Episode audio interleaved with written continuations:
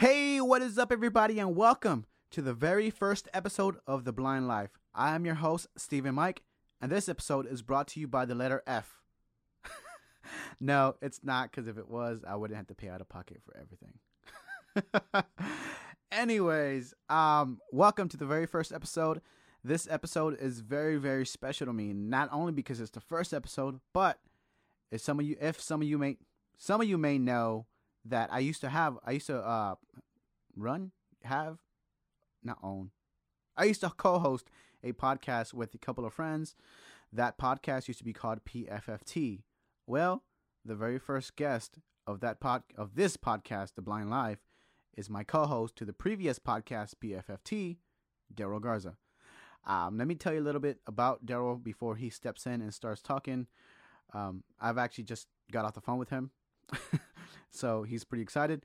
But anyways, Daryl is a he's my he's one of my best friends. Um, he's he's he's taught me a lot when it comes to blindness, mainly how to party as a blind person, how to drink as a blind person. Um, he drinks a lot. he doesn't have a problem. um, no, when we uh when we first met, I stayed at the Independent Living Center here in Austin, Texas. Um, a couple months later, he came in, and we would run into each other, and you know, we slowly moved to the bar and started drinking and having fun. Uh, but he'll tell you more about that. Um, he's gonna go into detail about his blindness, about how de- he deals with this blindness, what you know, how he became to be, and how life just kind of caved in. Not really caved in. How life hit him hard with all that was coming and and and and, and all that all that nasty stuff that you know many people go through um, to become the person that they are today. So yeah, um, I am proud to announce my very first guest of this podcast, The Blind Life, Daryl Garza. Daryl, Daryl Garza. Yeah. One, two, three, four. All right. Cool. Now we can talk. No, sure you don't want some coffee? I'm good. I'm good. I don't know coffee. So welcome, Daryl, as a first guest. It's good to be back. It's back, right? behind We're a back. microphone, and uh, what almost two years. It's been a while, like man. Yeah, good times, good times, and old faithful equipment still working good. um, Yeah, man. It's uh sorry I was muting something, but yeah, no, it's PFFT kind of back together. yeah. so yeah, so uh I mean I told you the gist of it of the podcast, what it's gonna be. Yeah. Um, just to explain a little bit more to everyone else, let me put my phone on silent because I don't want anybody calling me. And um, put your phone on silent, Daryl. oh, it's gone.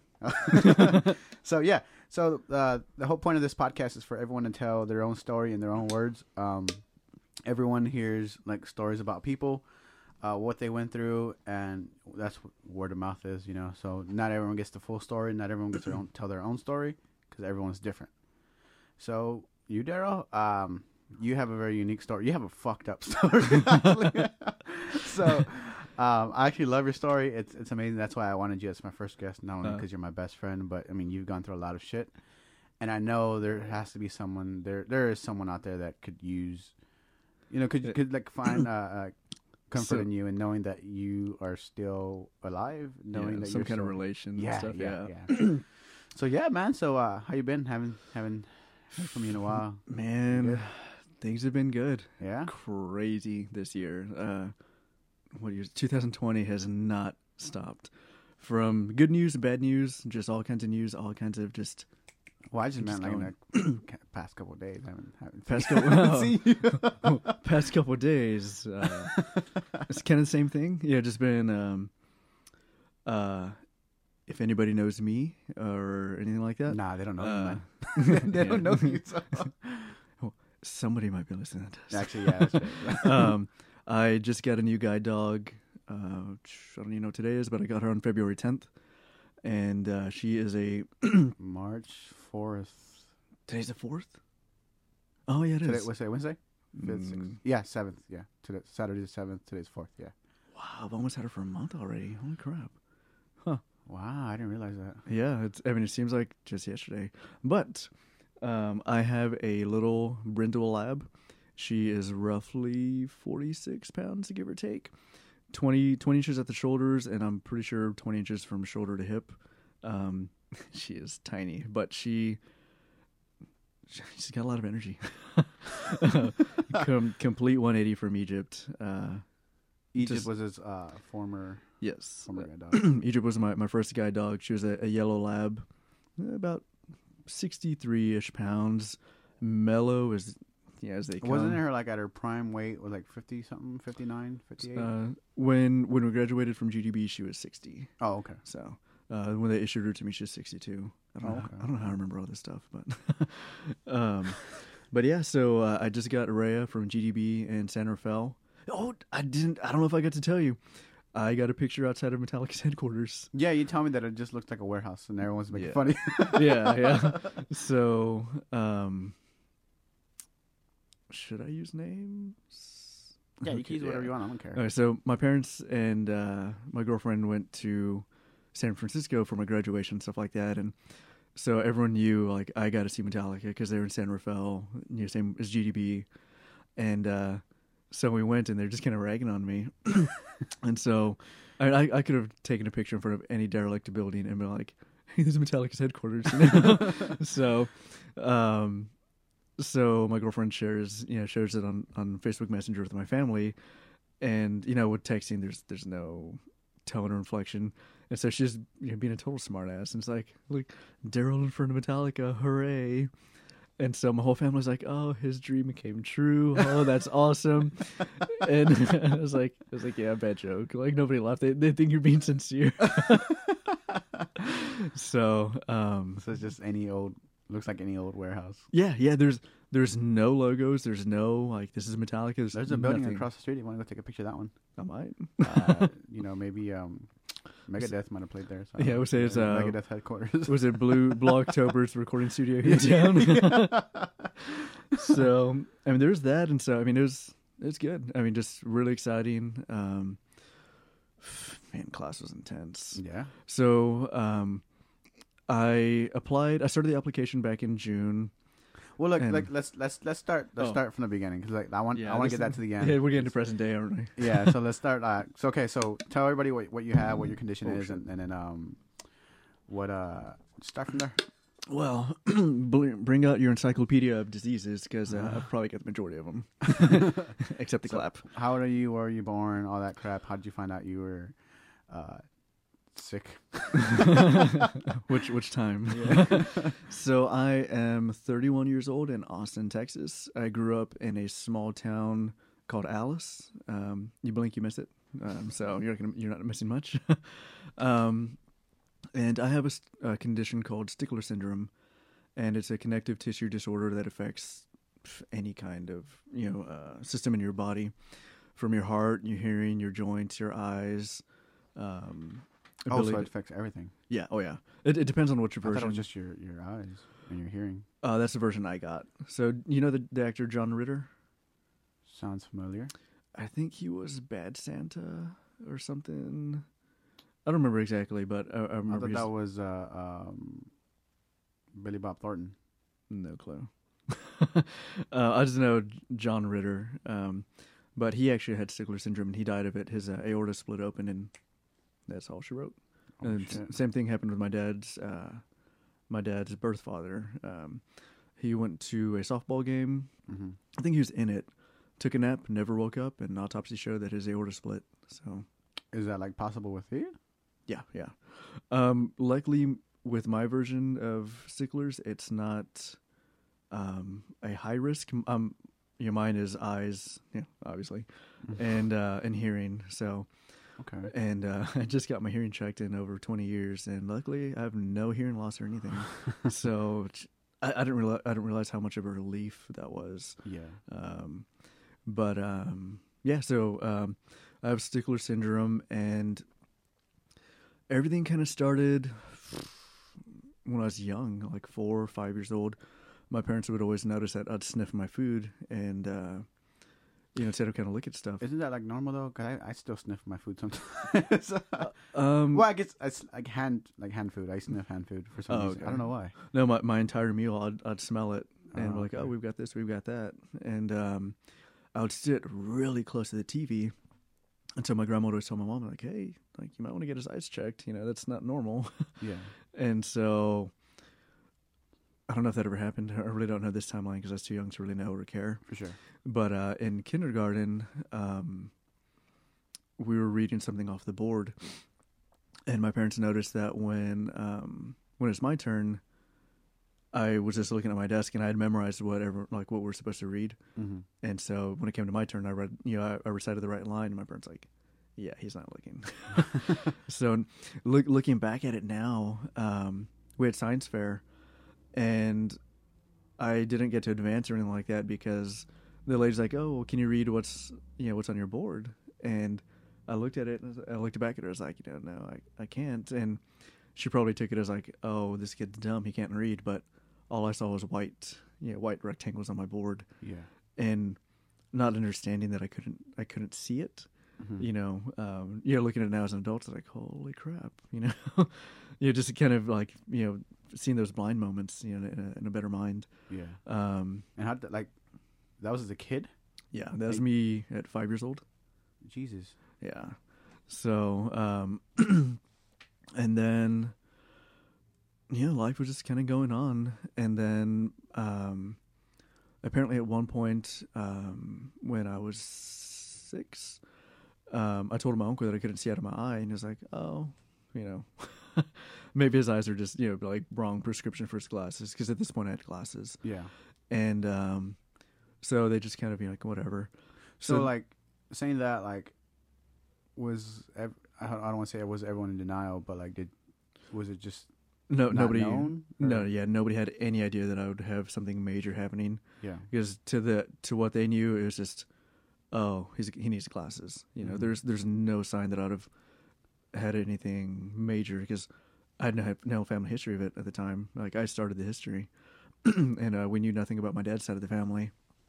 So, um, so that happened, and then later on, I don't know how much later, my brother was playing Super Mario World on the Super Nintendo, and I just remember it's like, hey, like I can't see the TV with my right eye. like that's that's not right. So went and told my parents that I couldn't see, and so you know they kind of went through the gamut, like testing my eyes and covered up my left eye. Absolutely nothing for my right eye. And so I remember laying on my dad's bed and seeing if I could see the uh, the light on the ceiling. Yeah. And then they were they, we had these little things that my sister and I made. It was like uh, sand, and you know it was like colorful sand and stuff like that. Yeah. So my dad put that in front of my eye and was like, "No, I can't see it." And he put a flashlight behind it and was like, "Yeah, I can see. I can see. There's a square." and so next day I was at the optometrist. He was like, "Nope, you've got a massive retinal detachment." Oh, at six. Yeah, yeah. So um, I don't remember how big it was, but it was huge. Um, and then they re- referred me to a surgeon in Corpus.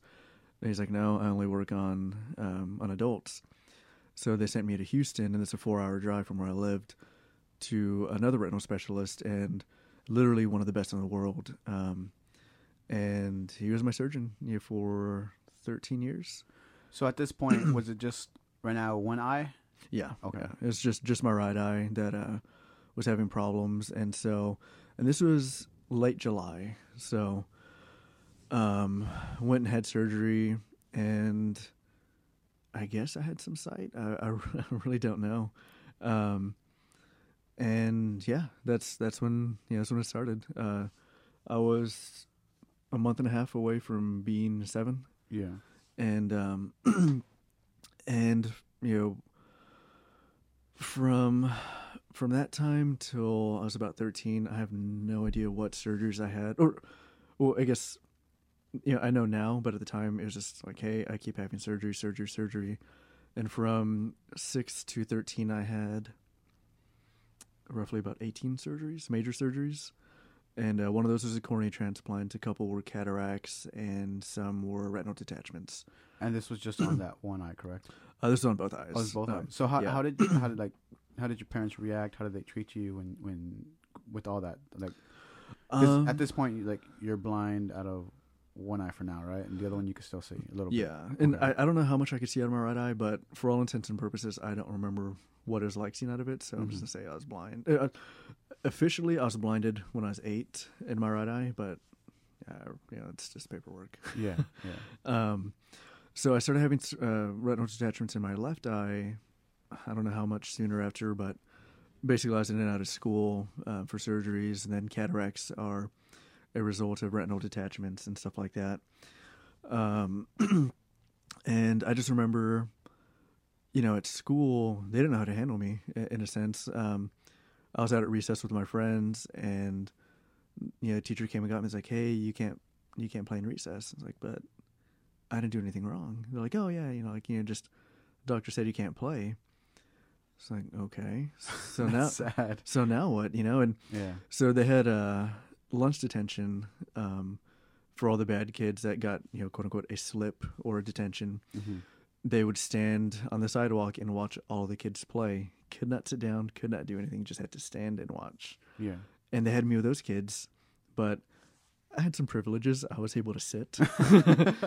Woohoo. So, I mean, all I did was dig a freaking hole Yeah. and um, you know, I was with the bad kids. It's like, what did I do? And you know, just no explanation. And so one of the coaches uh, noticed this, and he's like, "Hey, he's like, you know, you can't have him with all the bad kids. He's not doing anything." So he went and bought a ton of board games for me to play. Yeah. And so they set up a classroom for me right there by the playground. So yeah, me and my friends could play board games or you know just you know watch TV or whatever. So that's was that was cool. That, that's kind of fucked up how they you know we they didn't know how to what to do with you and they just threw you in there you know Pretty much.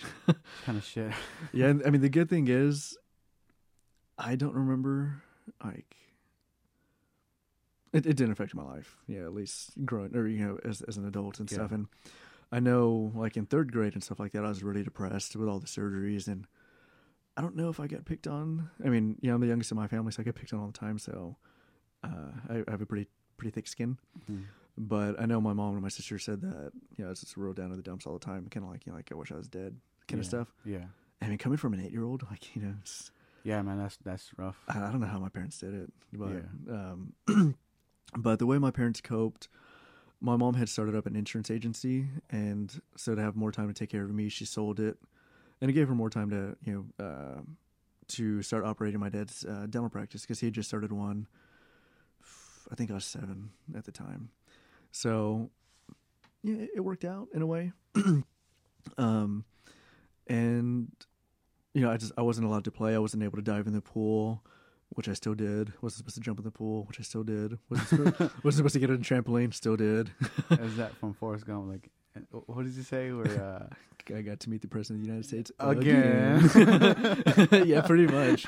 I mean, I um, it's probably a good source of white hairs for my parents, but I still got to live, you know, for the most part, a normal childhood. You know, I was I was wild, I was crazy, right huh? somewhat limited childhood Yeah, yeah. I had some limits, but I pushed them all the time. yeah So, um, I remember.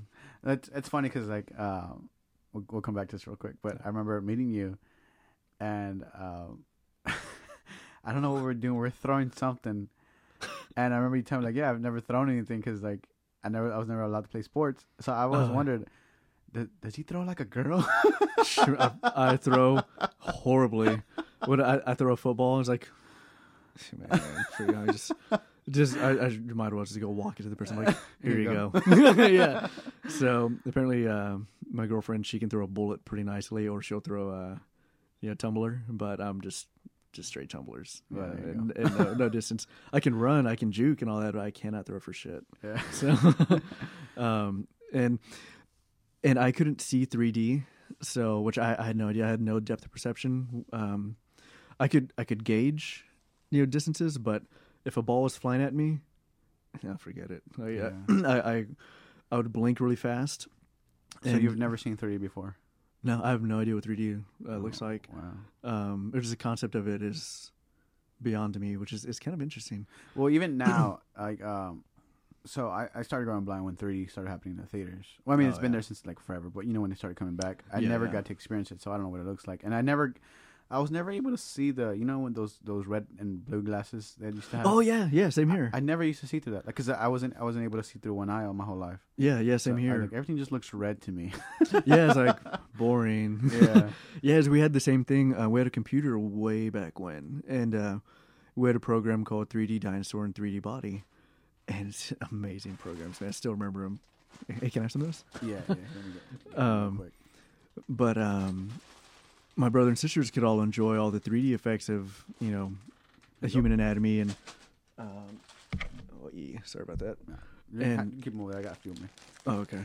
Um, coffee or chocolate covered peanut or chocolate covered coffee beans, people. Maybe I don't need these. um, and so everyone got to enjoy it, and like you said, it's like this all just red to me like this is boring. Um, but not understanding that you needed two eyes to use the um, the glasses. Hey, girly. So uh, Daryl's dog's here with us. Her new one, his new one, uh, Rhea. so she got up and just started standing me. Hello. Hi. Um. So all right. So um, Oh yeah. you had all these surgeries um between six and thirteen, right? I throw like a bitch. Eight and thirteen. so all this was just on your eyes, correct? Yeah, just on my eyes. Mhm. Um. So thirteen was that right? be- Was that middle school, right?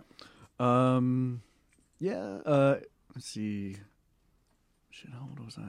Yeah, because I think uh, yeah, I we think that's seventh 14 seventh grade. Yeah, we're fourteen. We're freshmen, maybe. Maybe. Yeah, I started.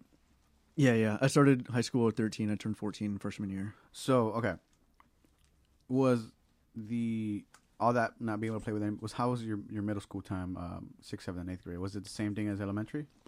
Um, like recess wise. Yeah. Well, like oh, because I mean, sixth, seventh, and eighth grade, you start. I mean, you know, guy, Sport. little boys, like you know, become little little men, and they start, you know, uh, noticing girls like, oh, you're cute, you know. oh so, yeah, yeah. So how was that with with with your whole blindness stuff and the Um, girls? You know, I mean, you're a handsome man, so Yeah, to be honest, I was I was always a chick magnet. I just never knew it, and uh, you know, I just like, oh hey, it's my friend, and you know, when I date somebody, um, like, oh, I've liked you for so long. It's like, oh, I liked you too. like, you- like shit.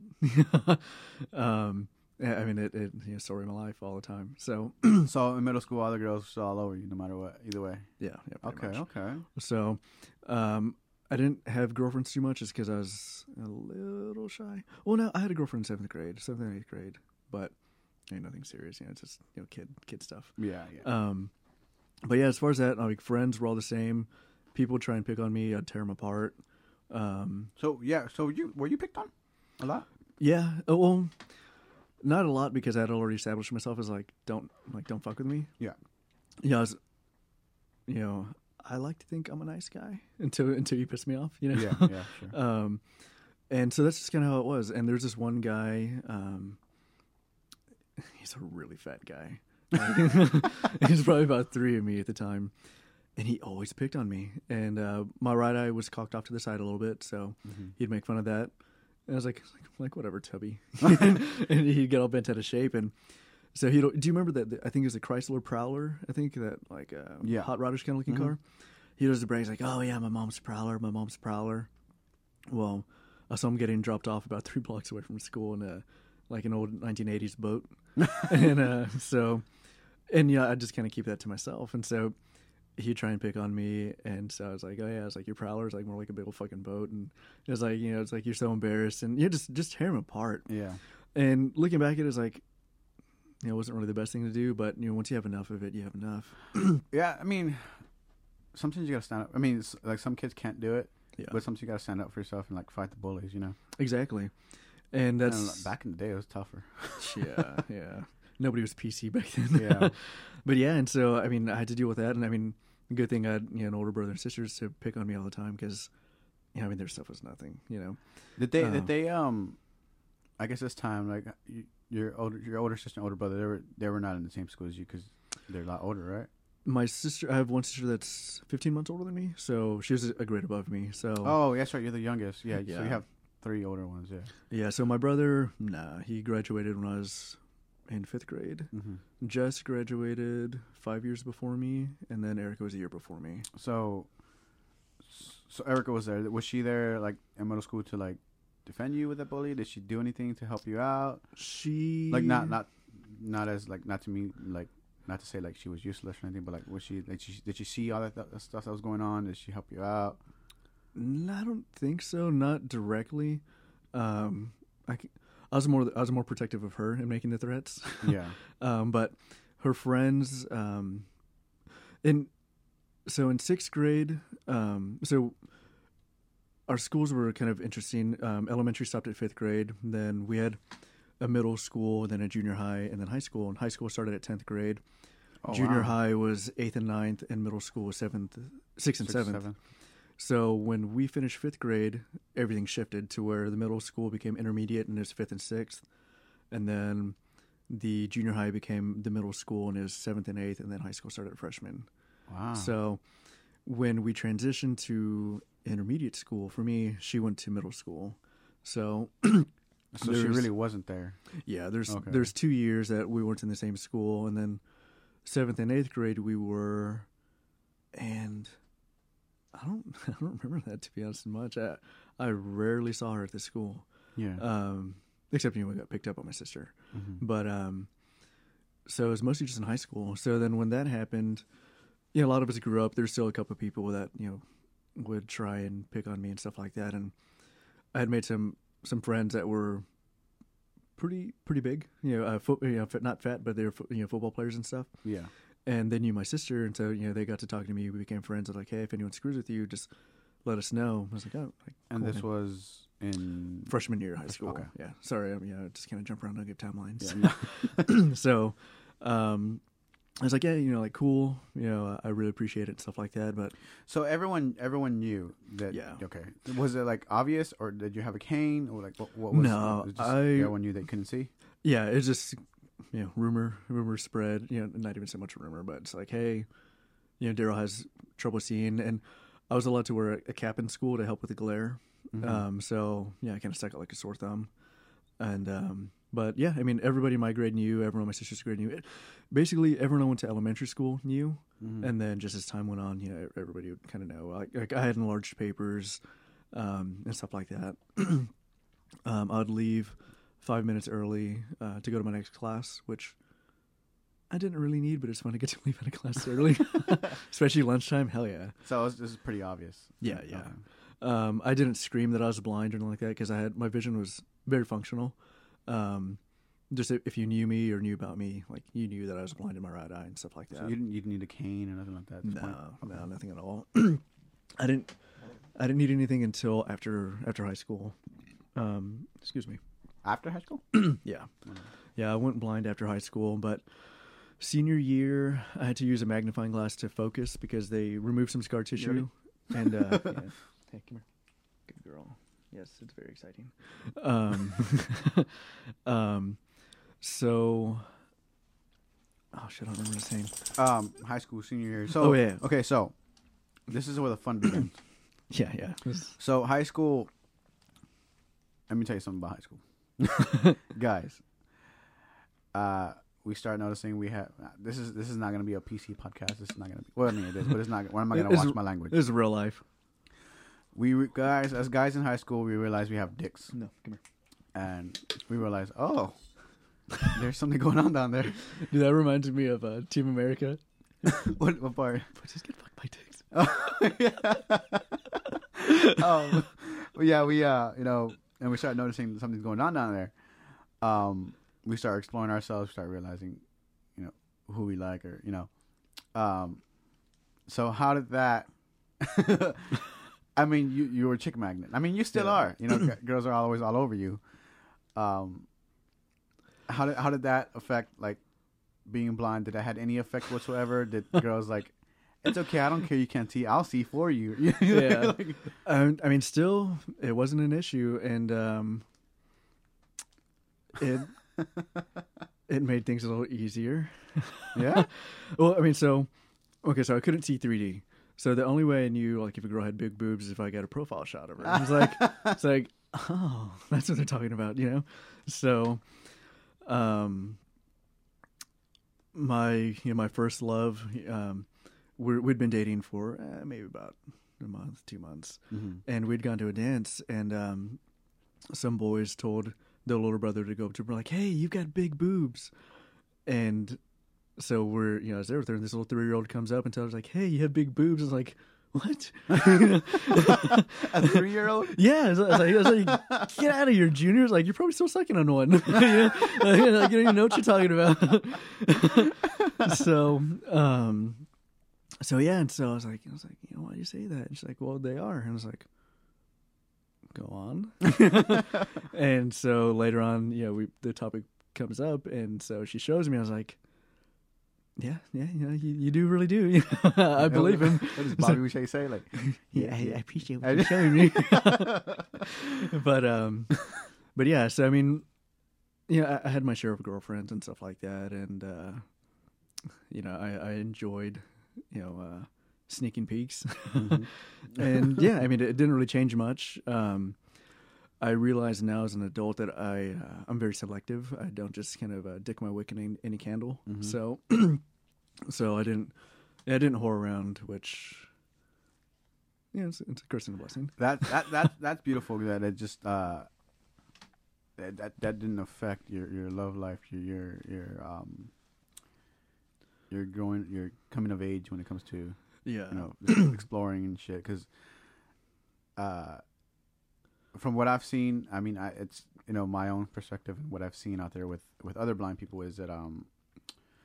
A lot of them are, are don't experience that, so um, It's it's, tough, It's, yeah. real. It's real nice that that didn't affect you, you know, personally. yeah. When I was I was watching um, that little series on YouTube, Blind Love, Yeah, it's really good. And one of the guys is, n- I, I think he said he's never held a girl's hand, never kissed her. I think he's he's in his thirties. It's like, man, like this sucks. you Yeah. know? but but um, yeah. I mean, I. uh maybe I'll get him on the show. Yeah, yeah, no kidding. uh, I don't know where he's from, but yeah, that wouldn't be a, a bad idea. There's one that's on here that on there on that show from Austin, so I'll probably ask her if she wants to be on the show. We'll see. It's possible. She Yeah. she's pretty funny, man. Um, but uh, have you seen that that documentary? Yeah, I, I saw it on YouTube. I saw okay. uh, I saw one episode, but I, I got bored of it because I didn't, I didn't I wasn't watching it with the descriptive audio, Oh, okay. and I forgot there was descriptive audio, so I got bored of it. But um, I'll probably check it out. Yeah, watch the whole thing. It's it's pretty good. um, but uh, but yeah, no, no. So um, yeah, I mean, yeah, I, I did the whole thing. I had girlfriends. I dated. I partied. I didn't, I didn't party too much in high school because I was more interested in just what I wanted to do. Yeah. Um, when I got out, Well, hold on, hold on. yeah, yeah. Uh, ta- tell them tell them about your band experience because I mean you played band, oh yeah, and and you know, not a lot of blind people get to do that. Yeah, so I I'm a drummer. I've been drumming for 21 years now, and um, I started band in sixth grade. And I've known for the longest time that I've wanted to be a drummer. Um, I, I- I got some drumsticks for Christmas thing when I was like six. um, but um, so yeah, I signed up for band, and um, I couldn't read the print, you know, or the, you know, I couldn't see the the stuff. And lu- luckily for me, it's just a rhythm. So you just like you see a dot, you just look for the little flags, and that'll just tell you what note you're playing. um, So what, what do you mean by that? um, so for percussion, like so, playing in like you know or- orchestral band and stuff like that. For this, like the snare, the cymbal, the bass drum, that's each its own note on the staff.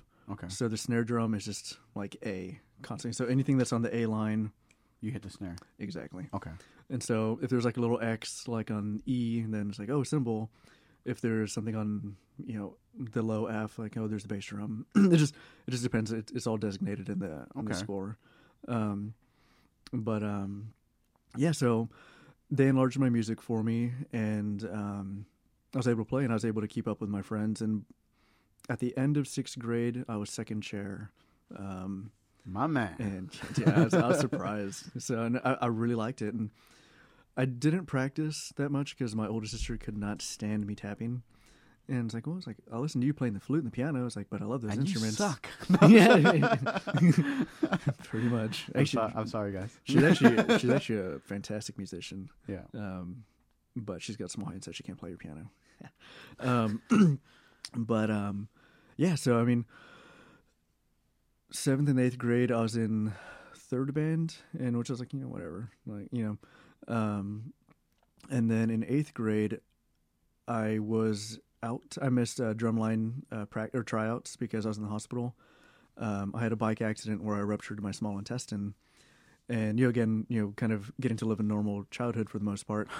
Um, I got to run. Here where the other surgery started. yeah, yeah, exactly.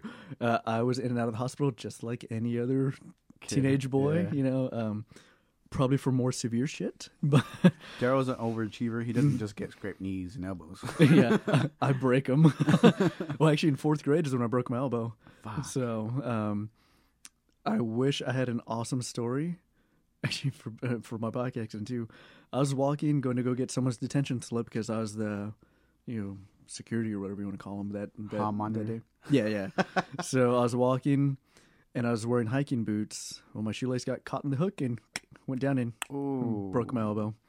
So I walked it off, just like ah, you know, went and did my civic duty to go get to go get slips, and two girls uh, from my classroom saw me fall. So on my way back, they came running out and they're like, "You okay?" I was like, "Yeah, my elbow hurts." Yeah, it would be two little girls, right? You chick magnet and you. you're, you're right. so the thing is, like, why were they looking out the window? They're supposed to be looking at like four plus four. Ooh, look at that sexy little blind boy. Look at that butt. but um, yeah. So I walked back, and you know, teachers like, you know, uh, they said you fell. I was like, you know, are you hurt? It's like, well, my elbow hurts. So sent me to the nurse. Nurse called my parents, made me go to the doctor. Started doing X-rays, and that's when I started crying.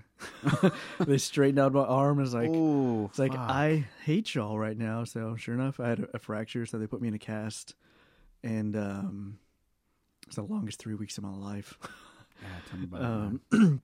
that healed up, and they had my you know my elbow at a ninety degree. So when it healed and they cut the cast off, they straightened my arm out again, and man, that was worse than the break. Oh, So that was my first uh, experience with pain that was other than the eye pain. yeah. Um, but then my bike accident, um, man, I'm just kind of going all over the place. Yeah, Um, we're, we're, we're, we're start doing like before graduating, yeah. so it's so my bike accident, uh, I was in the hospital for 13 days, no food, no water, um, and I was just on IVs giving me nutrients because the first six days they could not figure out what was wrong with me. My stomach was so swollen that my belly button was just a line, and they touched me and it's excruciating. he has a pussy on his stomach.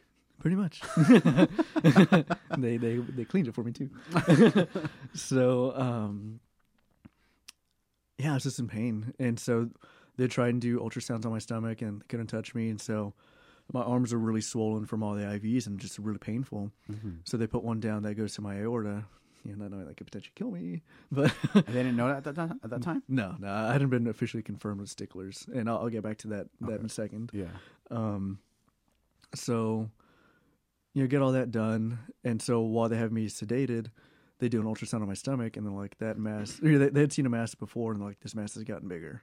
So the doctor just like pulls out a scalpel and just you know slices and dices, and just yeah, I picture you know the magician ma- magician with the endless handkerchief, and he's just doing that with my intestine until he finds finds a spot. Are you serious? Yeah, yeah. They they just kind of were going going in the area and just going through all my guts, trying to find a hole, and they found all the, the goop that had leaked out of me, Oh, shit. and then um, they cut off six to nine inches of my small intestine because it had gotten gangrene.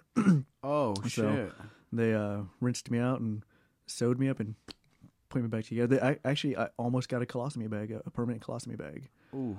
Yeah, yeah. That that'd have been interesting, but that'd have been fun for. Uh, Kudos to that doctor though. yeah, Find that shit. I, I don't like that guy. Was- he went. It was a post post op. Yeah. And he comes in the room and talks to me, and I'm looking at him, and you know my right eye's cocked off, and so he's.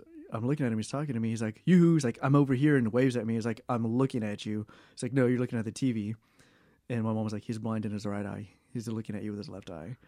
And the doctor's probably like, "Yeah, you know, I'm, I'm gonna go inject some oxygen into my Son into my carotid artery." Pretty much, but I mean, yeah, I do you know, shit like that every so often. Yeah, isn't it shit like? I mean, we get that all the time as blind people, where you know, um, I mean, I know I get it all the time where people don't know that I'm blind. Like I went to the Yeah. dentist uh, a few months ago. No, like like last year, I think. And the dentist didn't I was blind. She's like, "Oh, if you see that, you have a cavity there." And I was like, uh, "I'm sorry, I can't see it." She's like, "What do you mean you can't see it?" I'm like, "Oh, I'm I'm blind." And she Yeah. like say quiet like. Oh my god, I'm so sorry. And she was telling the nurse, like, why didn't you tell me? Like, You're fired. You're like, wearing sunglasses inside. he's not a douche. yeah. Um, yeah, that's uh, uh sunglasses inside is how I got uh that led to my first marriage. and being uh, conce- or, uh perceived as a uh as a douche. But uh, no, so um, so that all happened. Um, So okay, um, up to the point where you graduate high school, how many surgeries have you had that n- didn't include your eyes? mm, one, Just one. I thought it was. I think. Let's see. There's the bike accident. Yeah, yeah, it's just one Just that one? that didn't involve my eyes. Okay, with with your eyes, how many was altogether? Altogether, it's thirty. Gee, thir- Thir- 29, 29 in your eyes. Sorry, sorry, thirty on my eyes, and total on my entire body is thirty-four. Okay, but before high school, this was thirty-one. Before high school, it was like seventeen ish on my eyes. Oh, I'm sorry, not before high school. before graduating. I'm sorry. Oh, okay. Before graduating was eighteen 18? Yeah. Okay, so you still got a shitload more to come. Yeah, yeah. Okay, so at the intro, I did say Daryl went through a lot of nasty shit. so this is what I mean, like surgeries, and there's more. There's a lot more. So, okay. So when did you f- finally get diagnosed, or like f- when they find out you have Stickler syndrome? So that happened. I was seven or eight at my retinal specialist office. okay, well I thought I thought you said they didn't know about the aorta. No, they didn't. So all these years, I've been kind of going off of speculation. They're like, "Oh, yeah, he's got a lot of characteristics of Stickler syndrome," but we never actually. Yeah, all the times that they drew blood, they never sent it to get tested. So it was speculation uh, the whole time. But so they didn't they didn't officially diagnose you? at th- at that time, no. I didn't get officially diagnosed until 2015 when I moved here to Austin. Oh shit, yeah, kind of did things a little bit backwards, but that's that's not good. yeah, I mean, just so much stuff was happening, and then you know, then um, there's only one lab that would uh, that would test for it. yeah. So, uh, and at at the time, you had to go. It was in Pennsylvania, and you had to go over there to go get it done. So let me let me put this in, to, in perspective to those who are listening. So you got diagnosed in 2015, Yeah, regraduated high school in 2006. yeah. That's straight up nine years after graduating. I eye problem started in '95. 1994. 1994. uh, yeah, that's okay. Yeah. Okay, so after graduating, You can't play What guitar. that's good. There's your tail that was on my the guitar. Her tail hit my guitar. it's a small tail. It's fine. Um, okay, graduating high school, everything was fine in high school. You know. Yeah. So okay, what happened after high school? So uh, my vision had diminished because they had taken out that lens. So I was using the monocular, and oh, not monocular, monocle. Sorry, I was the uh, the Monopoly guy, guys. And Or um, the peanut guy? oh yeah, uh, he doesn't exist anymore. He got No, he came back to life. oh really? Yeah. Oh, Hey, Well, girly. good for Yeah, him. he came back to life. Yeah, in the, in the new Super Bowl commercial. He died, but they, Oh. they brought him back to life. Interesting. Hook, hook it up with some of those. Some more than beans. Yeah, some more than beans. They're good, right? Yeah, man. I meant to get like a quarter of a pound. Oh, what is it? It's harder with the headphones on. oh, there you go. All right. Way off. All right. We're back. Sorry, guys. Snack time. Um, um, oh yeah, I meant to just get like a quarter pound, and I pulled the lever and just. I got a pound and a half. I was like, mm, this is gonna last a while. Steven will like these. Yes. Uh, so back on topic. Mhm. Um, high school, right? yeah, so high graduate school. high school. So I could still see, but my vision was about 2200, and then I would use the monocle to focus. And my fingers, my middle finger, ring finger, and pinky finger would go numb like after a couple seconds of looking up to my eye. So I asked them to re-implant a lens, and so they did September 10th of 06. And um, you know, things were okay. My cornea was really swollen, so sight didn't come back um, very quickly. I think it I started to be able to see after two weeks after the surgery, but everything was super super hazy. And then um, my girlfriend at the time had a really rough night, and she was just bawling on the phone. And um, I had had four Red Bulls that day. I don't know how the hell I, I survived that day. Uh, I had four Red Bulls, just one after the other, because I thought they tasted good. it, it wasn't for the energy; it's just they tasted good Yeah. and I got sick later on. I threw up, and my eye was still weakened from the surgery. That the blood vessels in my eyes hemorrhaged, and that was it. But this was was this the Christmas one or this was before that? This w- oh, I forgot about the Christmas one. That was that was senior year in high school.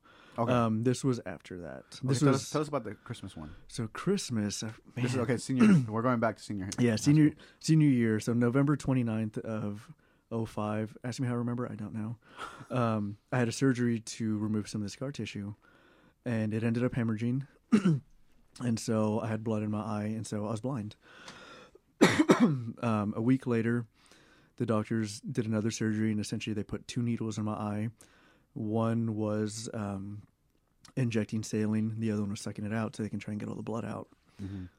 didn't really work, but you know, kudos for trying.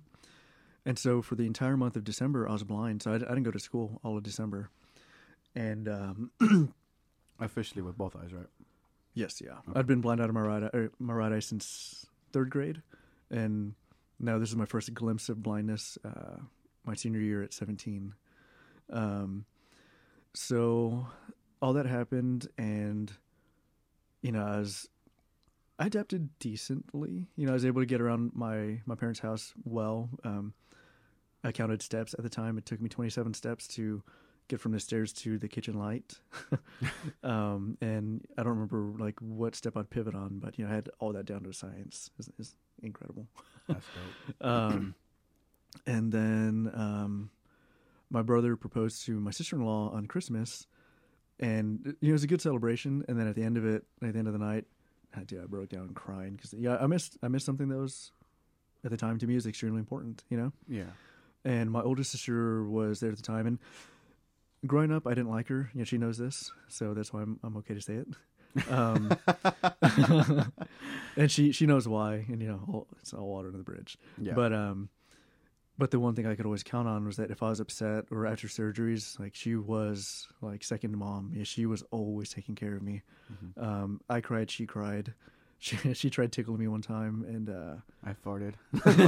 no, they, they the the breathing tube had had hurt my throat, Oh. and so she tickled me, and so I laughed, and it, it made me cry, and so she was she was crying. She felt bad. She heard me like it's okay, you know. um, but yeah, so she heard me crying, so she went up to my room, and know, she actually she helped like you know she comforted me and you know, was hugging me and stuff like that, and yeah. um, it was nice.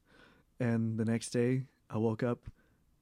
Like I shit you not, man. It's like I could see perfect, and from not seeing anything, from completely nothing, to waking up and everything was sharp. I could And what like- day was this? December twenty sixth, Okay. the, the literally the day after Christmas, and um, I got my side back, and I could read the newspaper at arm's length. Like I could read that fine print. So I- how how how was that feeling like to getting getting your sight back? man, it's incredible. I mean, just being able to see everything it's just super sharp. I'd never had vision like that in my life, and it is is noticeable. Um, and the crazy thing is, I didn't have a lens in my eye. They they had to take it out. Yeah. So, um, oh no, let's see, no, yeah, because they had implanted one and they had to take one out. So, um, so yeah, so my my prescription or yeah, my refraction was positive twelve, and I could see perfect. So from that day till the end of January, completely reversed, and So a uh, little bit more than a month. yeah, Okay. yeah. And my refraction went to negative twelve. Couldn't see shit. So that's just cornea swelling and stuff like that. And so that was the first signs that my cornea was uh, was dying. yeah. so December was a tough month um, on my entire family as well. Um, it affected my parents really hard. I I don't know to what extent, but How like how they take it? Like I know you don't know to what what extent, but Yeah. like what was how'd you know it was affecting them? We had a family meeting. Oh, So when I, my thought, I thought that was only like a white people thing. No, no, my family was. if there's some, if something major, we need to talk about something. And I remember when I was little, we'd do fire drill. uh, At home, Oh, not not fire drills, but like we'd have a, a fire escape plan and stuff like that. man, we didn't have So- any of that shit. Yeah, yeah. I A fire, you better get your ass out. Ain't no one saving you. well, it's more like you get out, and this is where you meet, so nobody runs in and dies. So we like we'd, you know, the instruction was get out of the house. My brother lived on the, the bottom floor, so if we had to jump, he'd catch us, or he'd go and run and get the ladder. we had a we had a different exp- escape plan. we uh first of all we didn't have a smoke detector. Um, we didn't have a fire. Uh, what's it called? Those uh, spray thingies, Uh, fire extinguisher. fire extinguisher. See, I don't even know the name of it. So you know, one of Uh, those red cans. we didn't have any of those safety things. The room that I lived in in the back, it only had one door in, one door out, so I wouldn't know of any. oh yeah. and I was in the back, so uh, luckily nothing happened. Mhm. No one's nothing's ever happened, but like uh, I'm knock on wood, hopefully nothing ever does. But we didn't have any. We were, man, we grew up different. Yeah. well, yeah, I, I think I don't know. I, I guess part of that just um, my dad started dental school before, like a week, a few weeks before I was born. So, um, my mom being very Mom. yeah, you know, she, she ran a tight shift. So, my brother and my older sister helped you know take care of uh, Erica and I, hmm and um, so I think it's just kind of kind of the thing. You know, they they had responsibility of us, and, and Yeah. to a certain extent. Okay, so, So- the, family meeting. yeah. So what happened there? Um, we had a family meeting, and my parents just basically told us that they, they were kind of struggling. They had been arguing and stuff like that, and Uh, it was because of you. Not necessarily because of me, but they didn't know what to do. And so when I first had started having surgeries when I was little, uh, my mom told me she cried at all of my surgeries and stuff like that. And it took a, a big toll on both of them. Um, I don't know about my dad because the first time I ever saw him cry was when our dog died. Um, but I'm sure it was you know a time for him. Walk it off. yeah, yeah, pretty much. You know, my, my dad didn't have time to, uh, you know, to cry. Yeah, I think. Yeah. Um, Are you crying? but no, al- Oh. allergies. Uh, fuck you! I ain't crying. You're crying. I just, I just got some fur in my eye. um, you could cry. I'll cry with you. so, um, so yeah. So I mean, I think it's just all the stress, not knowing what to do. Yeah. You know, um, my my emotions. I, I don't know how I dealt with it, and I, realize now. Well, I, I'll tell you in a little bit, but uh, well, I say I'm I'm more logical than I am emotional, Yeah. and when I am emotional, it doesn't last very long. And I think I think part of it, all of that time of uh, you know when I went blind, you know my girlfriend broke up with me two weeks later. I was having surgeries every month. You know, life fell apart you know, for the first time, and so I cried a lot during that time. And Okay. you know when everything you know was said and done, like I don't cry anymore. Like if I do, Yeah. five ten seconds, and then I'm done, and then maybe another five ten minutes later, five texts. I mean, I'm yeah. gonna I'm gonna talk about that later because that's like a funny story for me. Yeah, as I was, I was Uh, like, but- you know. Okay, so okay, so they told you they uh they were struggling mentally, emotionally, or I think emotionally, okay. um, it was just just so much stress on them. Um, and did y'all like have a plan? Like, okay, Daryl, like it's not because you, it's not your fault, or what? How, what they say? pretty pretty much is oh, hey, plosive. Um, they um, they just told us like, hey, you know, we just want y'all let, let y'all know like we're we're struggling right now, and just told me like it's not because of you, it's just a situation we don't know what to do or you know and things like that. And you're just putting us in the loop. So Yeah. um, I think that's a good thing because I, I I don't know I've never had the experience of well I mean I I did because my parents didn't know what to do with me after and I was already old though yeah, but I'm pretty sure there's plenty of parents that don't know how to handle or like I don't want to say deal with but yeah. don't know what to do in a situation with a blind uh, child I guess Exactly, and when it just happens like that, it's Yeah. you know there's there's preparation, and the crazy thing is, I was not expected to go blind. I was supposed to they're like, oh yeah, you're stable, you'll be like this for the rest of your life. So in public school, you know, I had you know essentially what they do at uh, the rehab center at Criss Cole teaches Braille, living skills, um, JAWS, and all that stuff. I was like, I don't need this. Like, I, you know, oh so you didn't you didn't learn any of that stuff when I I resisted. okay So they gave me O and M in fourth grade, and they're like, "Oh, like you're not going to need this." So So in hindsight, do you think, uh, hypothetical, like, do you think that would have probably helped your parents, um, Yeah. not resist, like, if you didn't resist all that, do you think that would have helped your parents along the way, like, Oh, not to yeah. struggle emotionally, mentally? hell yeah, Yeah. and that was me being stubborn, and uh, it would have paid off dividends, you know, um, in you know, as an adult. but I still I still got the training. Yeah. Um, Okay, know. so after they told you that, what what was the next step for you guys? What did y'all do? next step was just to basically everyone was just supportive as a family um and that was it. I mean, we just kind of took it a day at a time. Okay. Um, I was going to doctor's appointments every week just to see what the progress of You're my right? Good? yeah, just to see what the progress of the blood and all that stuff was, and yeah, then I just got my sight back, and then two days later I had an appointment. They're like, "Oh, all the blood's gone." It's like, mm-hmm, Christmas miracle, you know. uh, and Okay, so all right, so this is the Christmas time. Okay, then yeah, Christmas of 05. after this, this is the whole Prissy thing, right?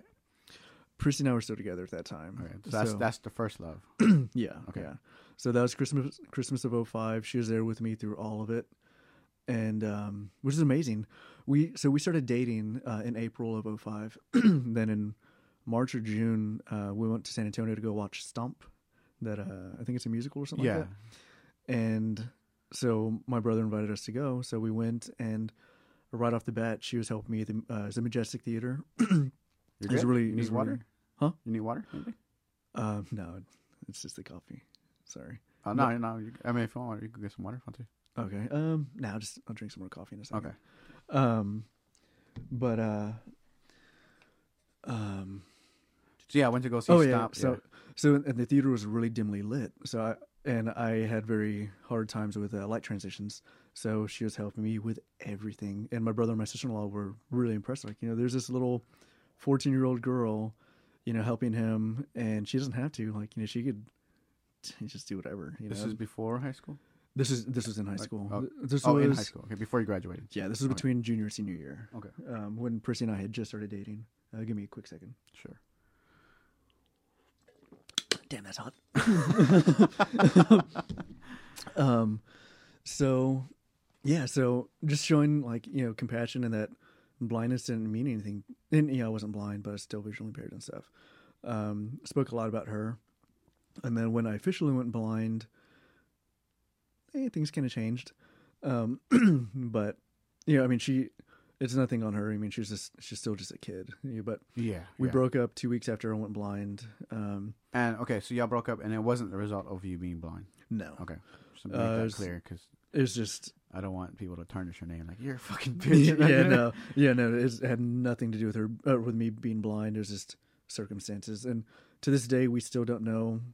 Why? Yeah, we don't know why we broke up, who broke up with who. It's, it's stupid. It's so stupid. We're like, like, who did it? It's like, I don't know. We just stopped talking. Yeah, um, but she would call me, you know, every month, and yeah, to this day, yeah, she still still has a thing for me. Um, first love, you know. um, but um, she would call me frequently to the point where I had to block her number to keep my sanity. And she'd tell me about a new boyfriend she got, and it's like, I don't need to know this shit, you know. Um, and I don't really know what what her angle was with that, but um, so I was dealing with that, you know, her calling me several times and you know, all the surgeries. And my best friend at the time, his method to curing things was drinking. And I didn't know any better. So, but it took me to a place where I didn't remember anything. and you were 18 at this point. Yeah, yeah, I was 18. So from 18 till 19. So from October of 06 to December of 08, I could safely call myself an alcoholic at that time. um, I was drunk maybe three to four times a week. Um, and it's a really hard position for my parents because they don't want me out there drinking Mm-hmm. but they don't want me stuck at home in isolation and stuff like that. So it's a double edged sword. I get to go out with my friends and have a good time, but we're all college boys, you know. Yeah, You know, um, and some of us looked old enough to buy beer, so and some some of our friends were old enough, so we we're always partying hard. um, and so that's when a lot of crying happened. Like when I'd get drunk, emotion would come out yeah. and it was good because that- that's the only way I could get stuff out. and I, I don't think I ever cried that much in my life, to be honest. So would you say at this point you you, you dove deep into depression? Um, oh yeah, Okay. yeah. Um, to be honest, I don't remember any of that time. I just know some of the stories and the fact that I was drunk all the time and that I was hurting. That's all I, re- I remember for that time. And I like to think I have a good memory. I, I have a situational memory. Like I can remember exact events, like how it made me feel and stuff like that. Like, Okay. does that make sense? yeah, yeah. And so in that I don't remember any of it. uh, I remember the fun stuff, but the bad stuff is it's it's Okay, so. I, I remember you telling me something about a part where you went into the field with something. Um, was that around that time? On into the field. Yeah. Hmm. Yes. Do you want to talk about that or not? No. uh, um. You okay? mm, yeah. Yeah. No, I'm good. You don't. Uh, Okay. Just, maybe I should I don't wanna- water. no, I don't. I don't know if you're you're getting emotional. No, no, okay. not at all. I mean, I guess, I guess I could out with it because it, that part of my life is completely gone. So I mean, you're a lot different from what you, you told me from then. yeah, yeah, exactly. No, And like I said, I, this is the point of this podcast. Like you don't have to say everything, but it's you know, raw. yeah. It's raw. Sorry. so someone, you know, a lot of us went through shit. Yeah. You know, and and you know, there's no sunlight without the darkness. So I mean, exactly. And that's kind of that's what I have re- represented on my tattoo with the pyramid. yeah, So um, yeah. You, you're more than welcome to open it, open up with that. Or if not, you don't have to. I'm not Uh, gonna force you to do anything. I think I will because I mean I've told people I haven't told some of my family members, but a lot of your close people know. Yeah. So when all this was going on, doctors were telling me, you know, hey, you're never going to see again. Girlfriend was, or ex girlfriend was yanking my chain, I think unintentionally, and I just I didn't. Yeah, as a kid, it's like you know, there's no life for me.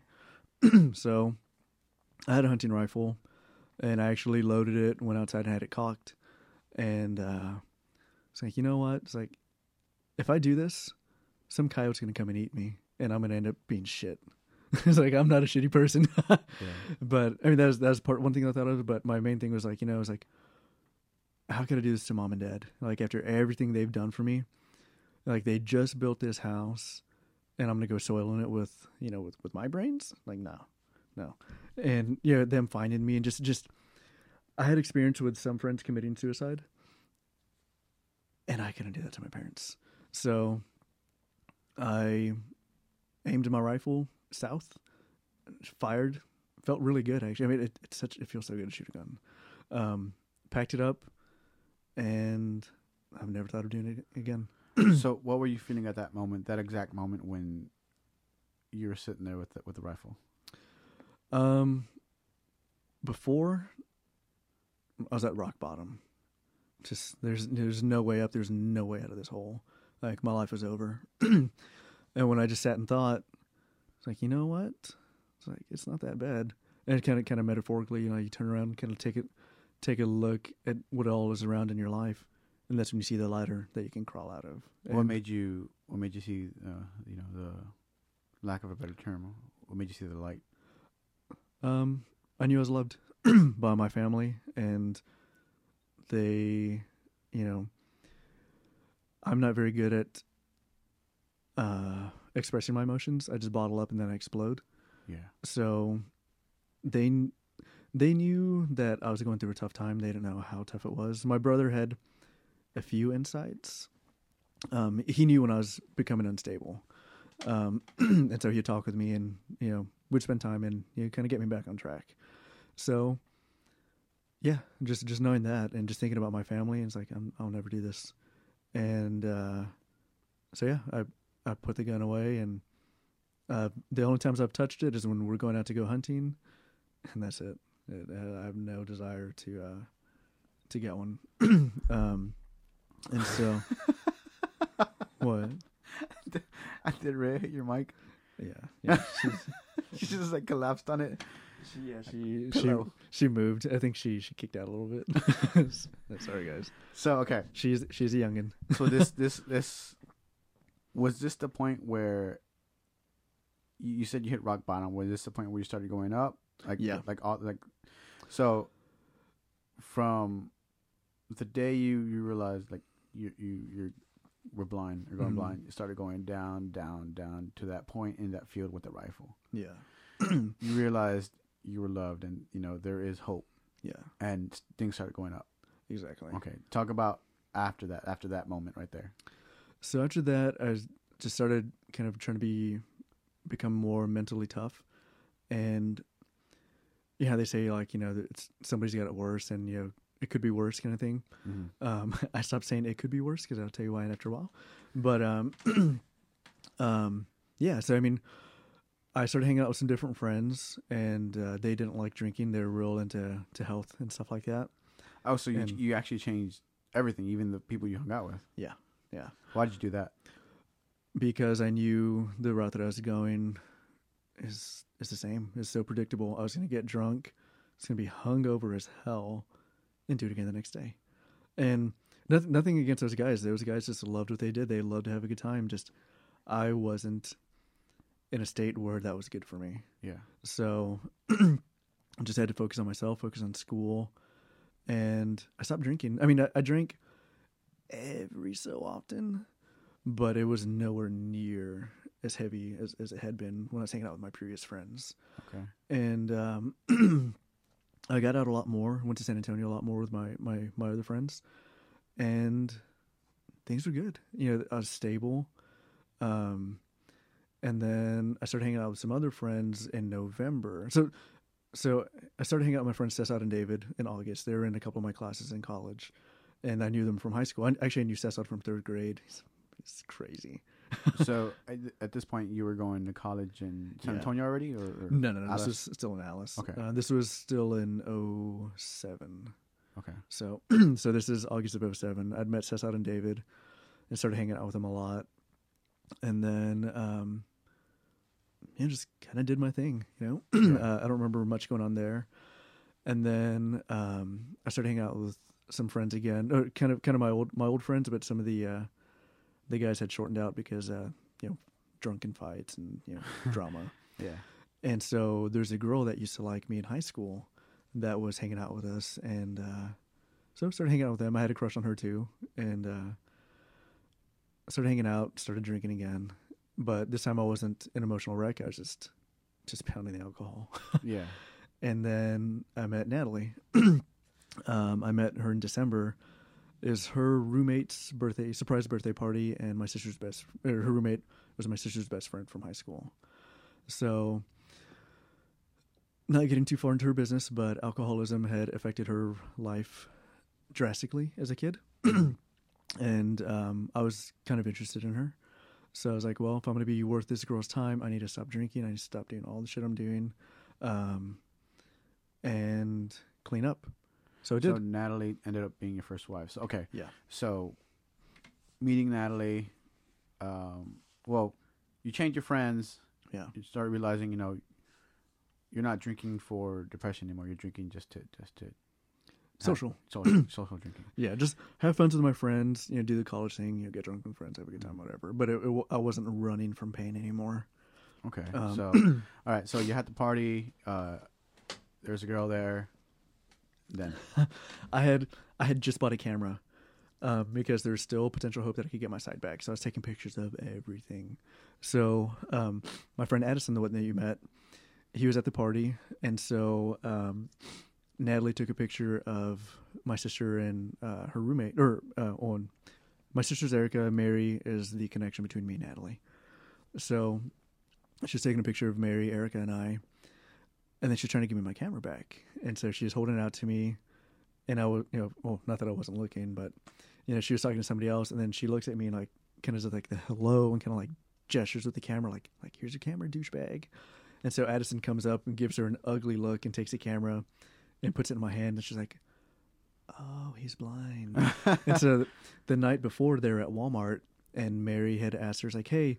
Is it weird to just go up to a blind person and be like, "Hey, it's Mary" and stuff like that? So, um, Natalie kind of put two and two together at that time that Mary was talking about me. yeah, yeah.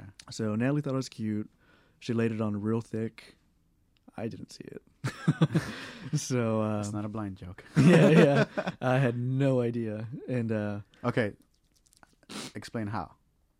um, well, Like My- I, I know like whatever happened to you, but I I, I, Yeah. st- I still find this story a, a pretty cute story. my uh, pina colada was low, and so she was sitting on my left side, and she's you know she's kind of like flies on shit with me, which I'm not complaining. Uh, or at the time, and uh, so she got up and she like kind of rubbed her hand, like went from one shoulder to the other. She's like, "Do you need another pina colada?" I was like, "Yeah, sure." like, okay. Yeah, Bartender. yeah, I'm I'm here playing Zuma Zuma, and she's asking me if I want a, a new pina colada, and then um, so then when it comes to um i think we started playing poker after a while. When it comes time for me to play against somebody she's offering to read my cards instead of like you know my sister helping me. She's like oh no i'll do it i'll do it. It's like okay thanks. That's awfully nice of you. And then uh she noticed you know i was texting some of my friends and so she's like oh how do you do it? I was like oh like this. She's like oh well text me real quick and show me. It's like okay you know so texted her not knowing that she'd give me her number not realizing it. Yeah. and so we ended up texting the whole night until like three in the morning. Um, and yeah, yeah, that's yeah. The rest was history. we had a crush on each other, and we started dating a month later. Where was this part? Because I, the the restroom part where the I want to tell a story 'cause that's a funny ass story where you had that you like you I think either you ate too much or oh, okay, okay, yeah. okay, okay. So before the party, I was starving, and this is probably gonna gross y'all out, but I don't really care. I went to Subway. It was two miles away from the house. I got a foot long pepperoni and turkey sandwich with jalapenos, and I had some mustard, and I think a little bit of Parmesan cheese, and I got a bottle of Coke, uh, Coca Cola. All of that was gone before we got to the house. So I had all that's that. where the party was, right? Yeah, yeah, Okay. yeah. So, um, so there's that, and then there's snacks at the party. So I was still eating and drinking, whatever. So when we were leaving, Natalie was next to me talking to me, and just talking and talking, and my stomach was like, and I was like, oh, I must be hungry. and so she's like, oh, let me get you some snacks. I was like, okay. so she gets me some snacks. I eat all of them, trying to be nice. And then Mary comes and is talking to us, and my stomach just. it was like, oh my god! Like, was like, give me like, give me a bottle of wine. I'm like, why? Because I need bottle of that cork. Like, no joke. You know? So, um, oh man. so then Mary's like, "Oh, you still hungry? Like, let me get you some more snacks." I was like, "Okay." so, uh, so I eat all that food, and then I tell Erica's like, "Hey, he's like, I'm about to blow shit all over this place. Like, we gotta fucking go." You know, it's like if you want to keep your dignity in mind, I was like, "Let's go." So then we're leaving, and so uh, Natalie wants a hug from me, so. I give her the bro hug, like you know, just one one arm or across the shoulder. She wanted a, a bigger one. I was like, "Fuck!" And I was like, "You squeeze me, I'm gonna fart all over the place." You know?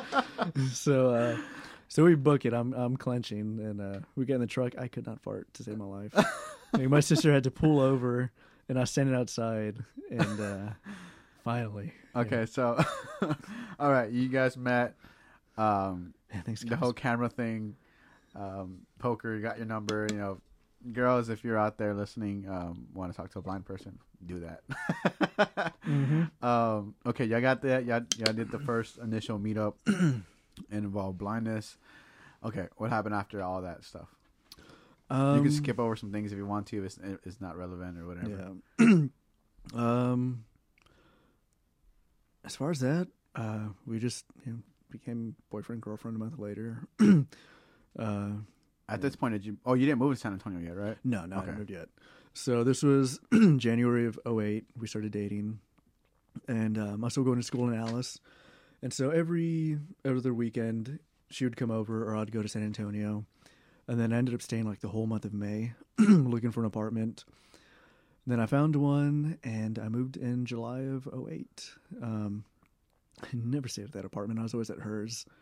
And then, um, then she moved out and moved into my apartment with me. Um, I know there's a bunch of static about that. You know, it's just yeah, stupid. And then uh, that was in like February of 09 when she moved in with me. And then in May of 09, I went to GDB and got my first guide dog, Egypt. Okay, And talk about that experience. You flew GDB Guide Dogs for the Blind.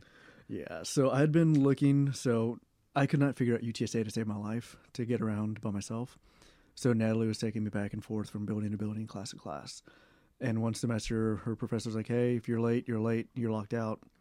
And so she told him the circumstance, and he's like, "I don't care." He's like, "You're still late. You can't come in my class."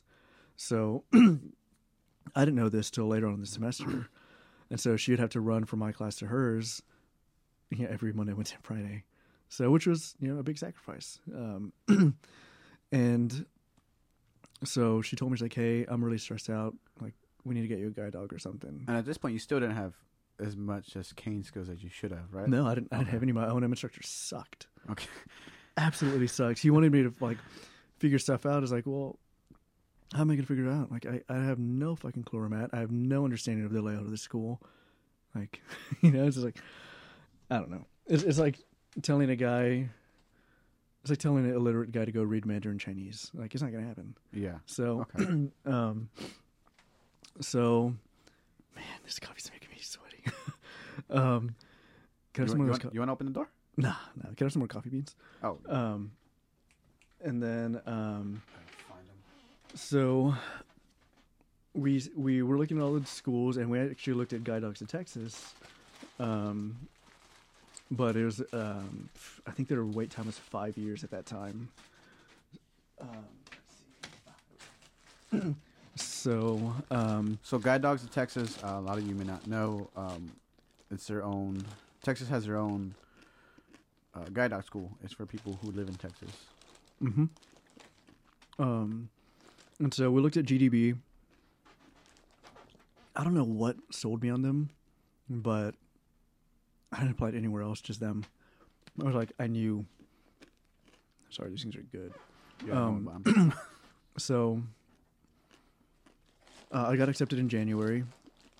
Um, kind of bullshitted through O and M. I don't know why they got let me through. I all I did was walk on the sidewalk and had my cane trailing the edge of it, and I walked from my apartment to the gym at UTSA. I crossed UTSA Boulevard. A bunch of crazy stuff. I don't know how I did it, but I so, did. before you go in, you you have to have Mm. decent O&M skills, right? yeah. Okay. You have, you have to be able to get yourself out of a paper bag. At this point, I could with a rope. so I got in. I got accepted in January, and then um, to go into class May 25th. And this was the old training system where they is a, a month long class. hmm I don't know how I did it, dude. I do not know. Um, but went in May 25th. They gave me Egypt May 28th. Okay, talk about that. first meeting Egypt, because this this is your this is his first guide dog. His very very first guide dog at the age of what 18, 19? How? Uh, 20. 20. Okay. Yeah. Just a few months shy of being able to go to Napa Valley. I was so bummed out. Um, hang on, let me put these beans up. Come on. All right.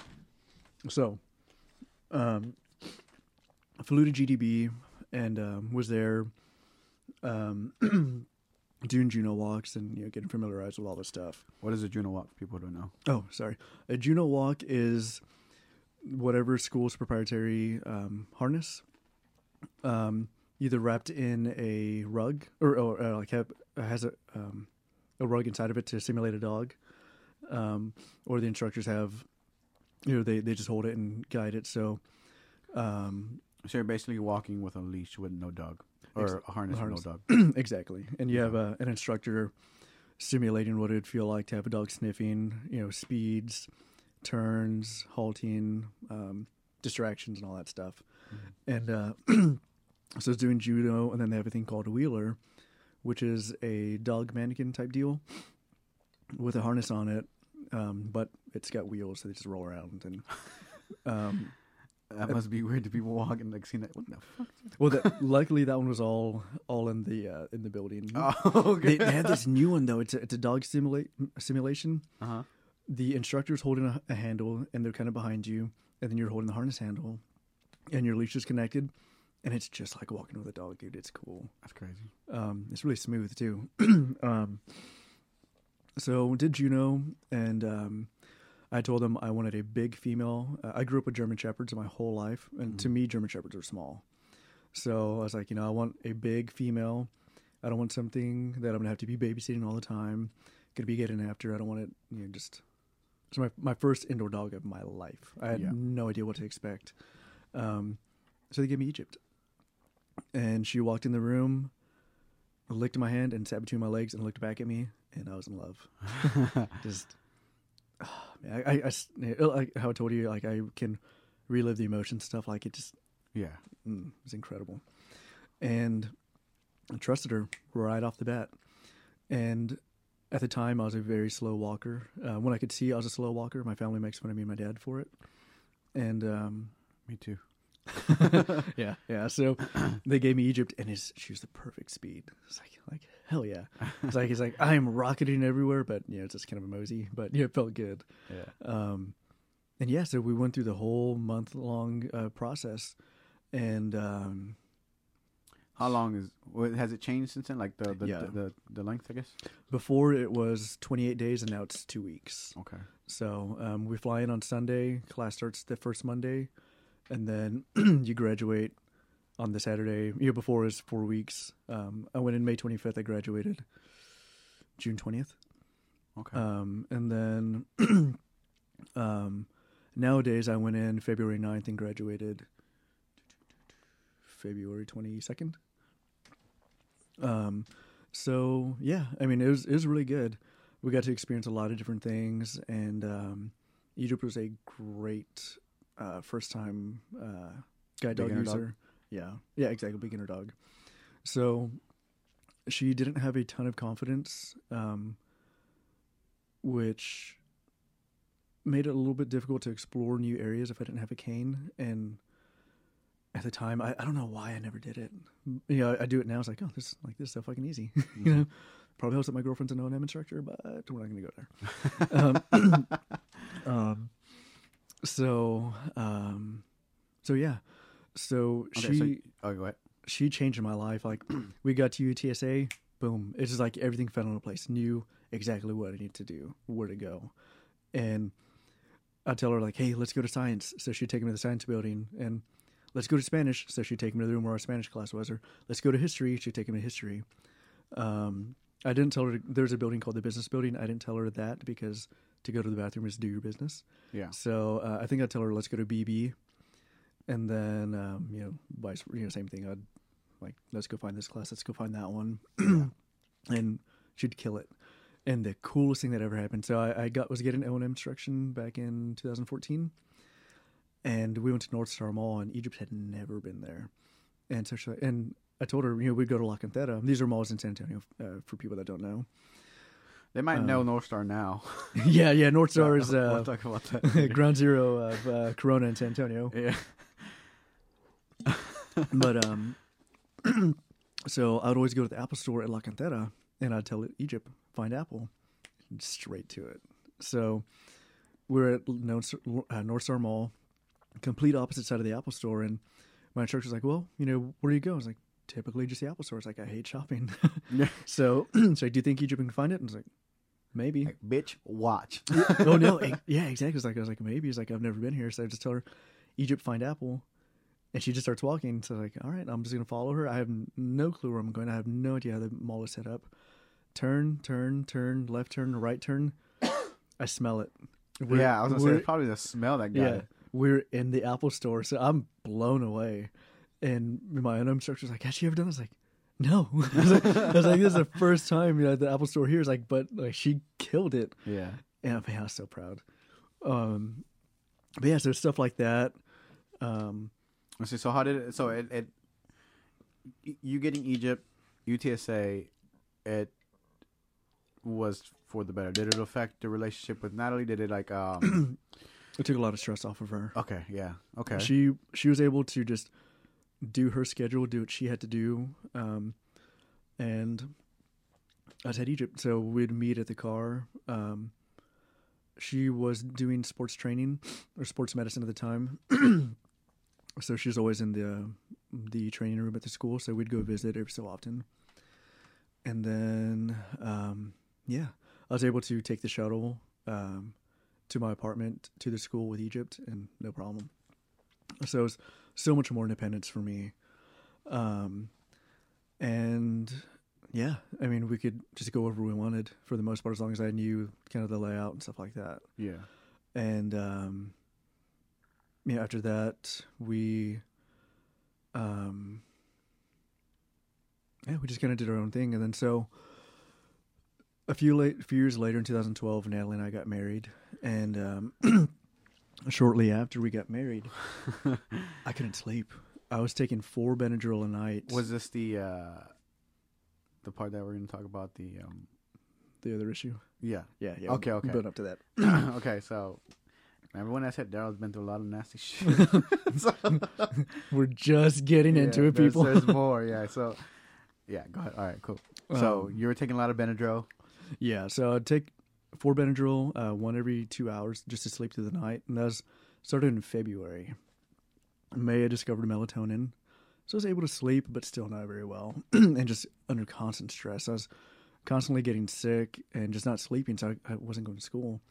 So I ended up dropping uh, that semester, I think like in April, and so around that time, if I'd come home, Egypt would greet me, and every dog has their their style of greeting. um, and so she'd always come up, you know, I'd call it hula dancing, and she'd rub her, her forehead on my leg and just kind of like, you know, just rub on me and, you know, get some love. But at this point, around May, April, I'd walk in the door and she'd search me like if I just got hurt, and she's real frantic, sniffing me. And I know this particular sniff and like investigation because times that I did get hurt or something happened to me, she'd. There was one time one of my classes were throwing a medicine ball at the wall and catching it. I missed and it hit me in the chest. And it's like, oof, like you just like that. She was on the complete opposite side of the gym, and my my instructor saw it happen, and he turned to Egypt, and she just shot up and like looked for me, saw me, and just ran for me, and inspected me, and was like, "I'm okay, I'm okay," you know. Yeah. And so, um, so she kept doing this, and, and I was, I was like, "I'm fine, like you know, what's the big deal? Leave me alone," you know. And she kept racking me in the nuts, which sucked. So I was like, you know, I was like, like, get away from me. so fast forward a couple months, December of 2012. Actually, hang on. In May of 2012, I had appendicitis. So Oh yeah, there's another not, surgery. not not a big one, but you know, still, you know, still went under the blade. still, uh, kind of a funny story. I don't know if y'all want to hear it or not. Yeah, fuck it. So, Natalie's grandparents had a river house, and its water came from the uh, from the creek that was off of Yeah. the creek river. So you don't drink from the pipes. I completely forgot. We always have jugs and bottles of water, and mostly we're always just drinking beer over there. so I drank from the tap, and my stomach started hurting later on in the evening. I was like, eh, I was like, I just ate bad food, you know. And so that was on a Sunday. So Tuesday, I'm home, and I'm I'm. This is the day that I met my my best friend uh, from San Antonio, Blaney, and uh, he just comes and starts talking to Natalie and I in my garage, and he's making us laugh. It's just cracking up, and every time I laugh, my stomach hurts that much more. And so it's like whatever, and I just have gas, so I can't even go sit on the toilet for a while. Nah, nah. so Natalie had a long day at work, so I was like, you know what, get some sleep. I'll try and sleep through this, and we'll go to the hospital in the morning. I didn't sleep at all. She woke up at six to go to work. I was like, hey, I need to go to urgent care. I'm hurting really bad. So we go, and the guy does a test. They squeeze your stomach in, like towards They your belly put- button. Yeah, they push it in, right? Yeah, and then they let go and it springs back. Well, he Yeah. did that to me, and my pain went from like a two to an eight. And at this point, it hurt so bad I was delusional. We ended up cutting off a bus. We ended up doing a U turn, and it's the funniest shit ever to me. I was dying in the car just laughing because we, we cut off a bus. so, long story short, I had appendicitis. They fixed me, whatever. So, um, backtracking to to fast track.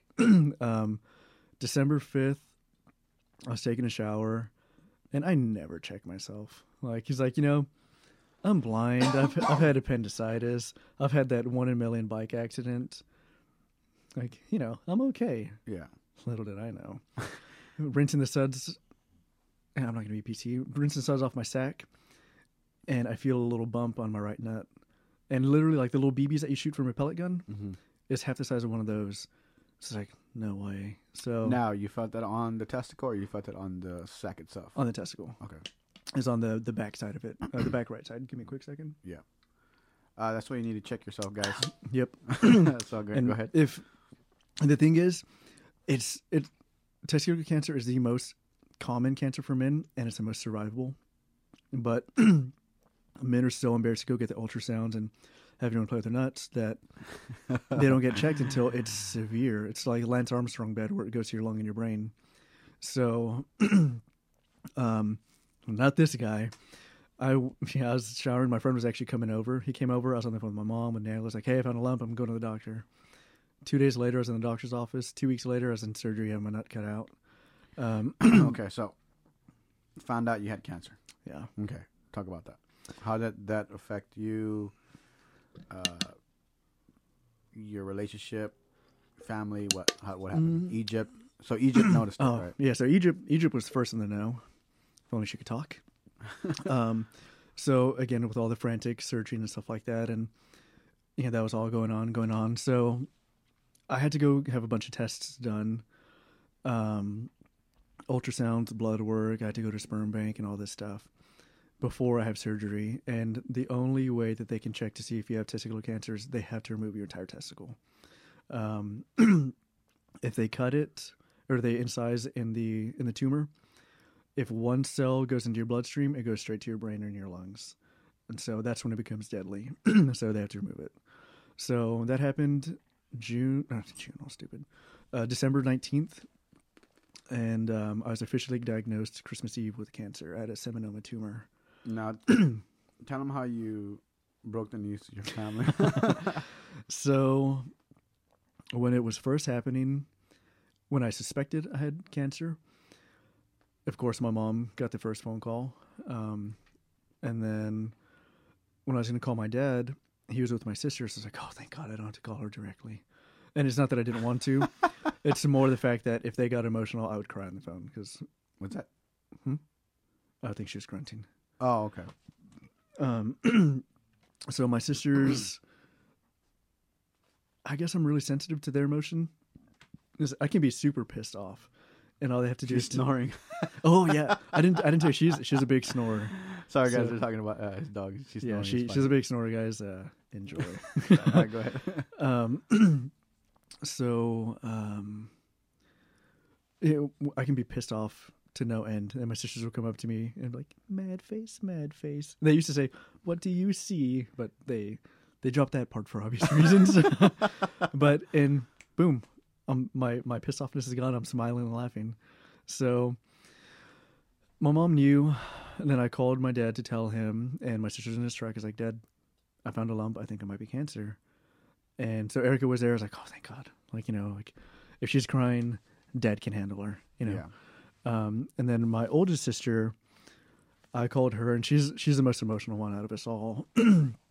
um, she cries for hitting a bird on the street. So, so I told her. She kept it together uh, for me. Um, I know you know, all of my family talked, not you know, just amongst themselves about the situation, and then my brother. so there's a joke that my cousin would tell us. and I've known it since I was like eight is what did the blind, deaf, mute kid get for Christmas? And the answer is cancer. So, being that this was happening around Christmas time, I called my brother. I was like, "Hey, what did the blind kid get for Christmas?"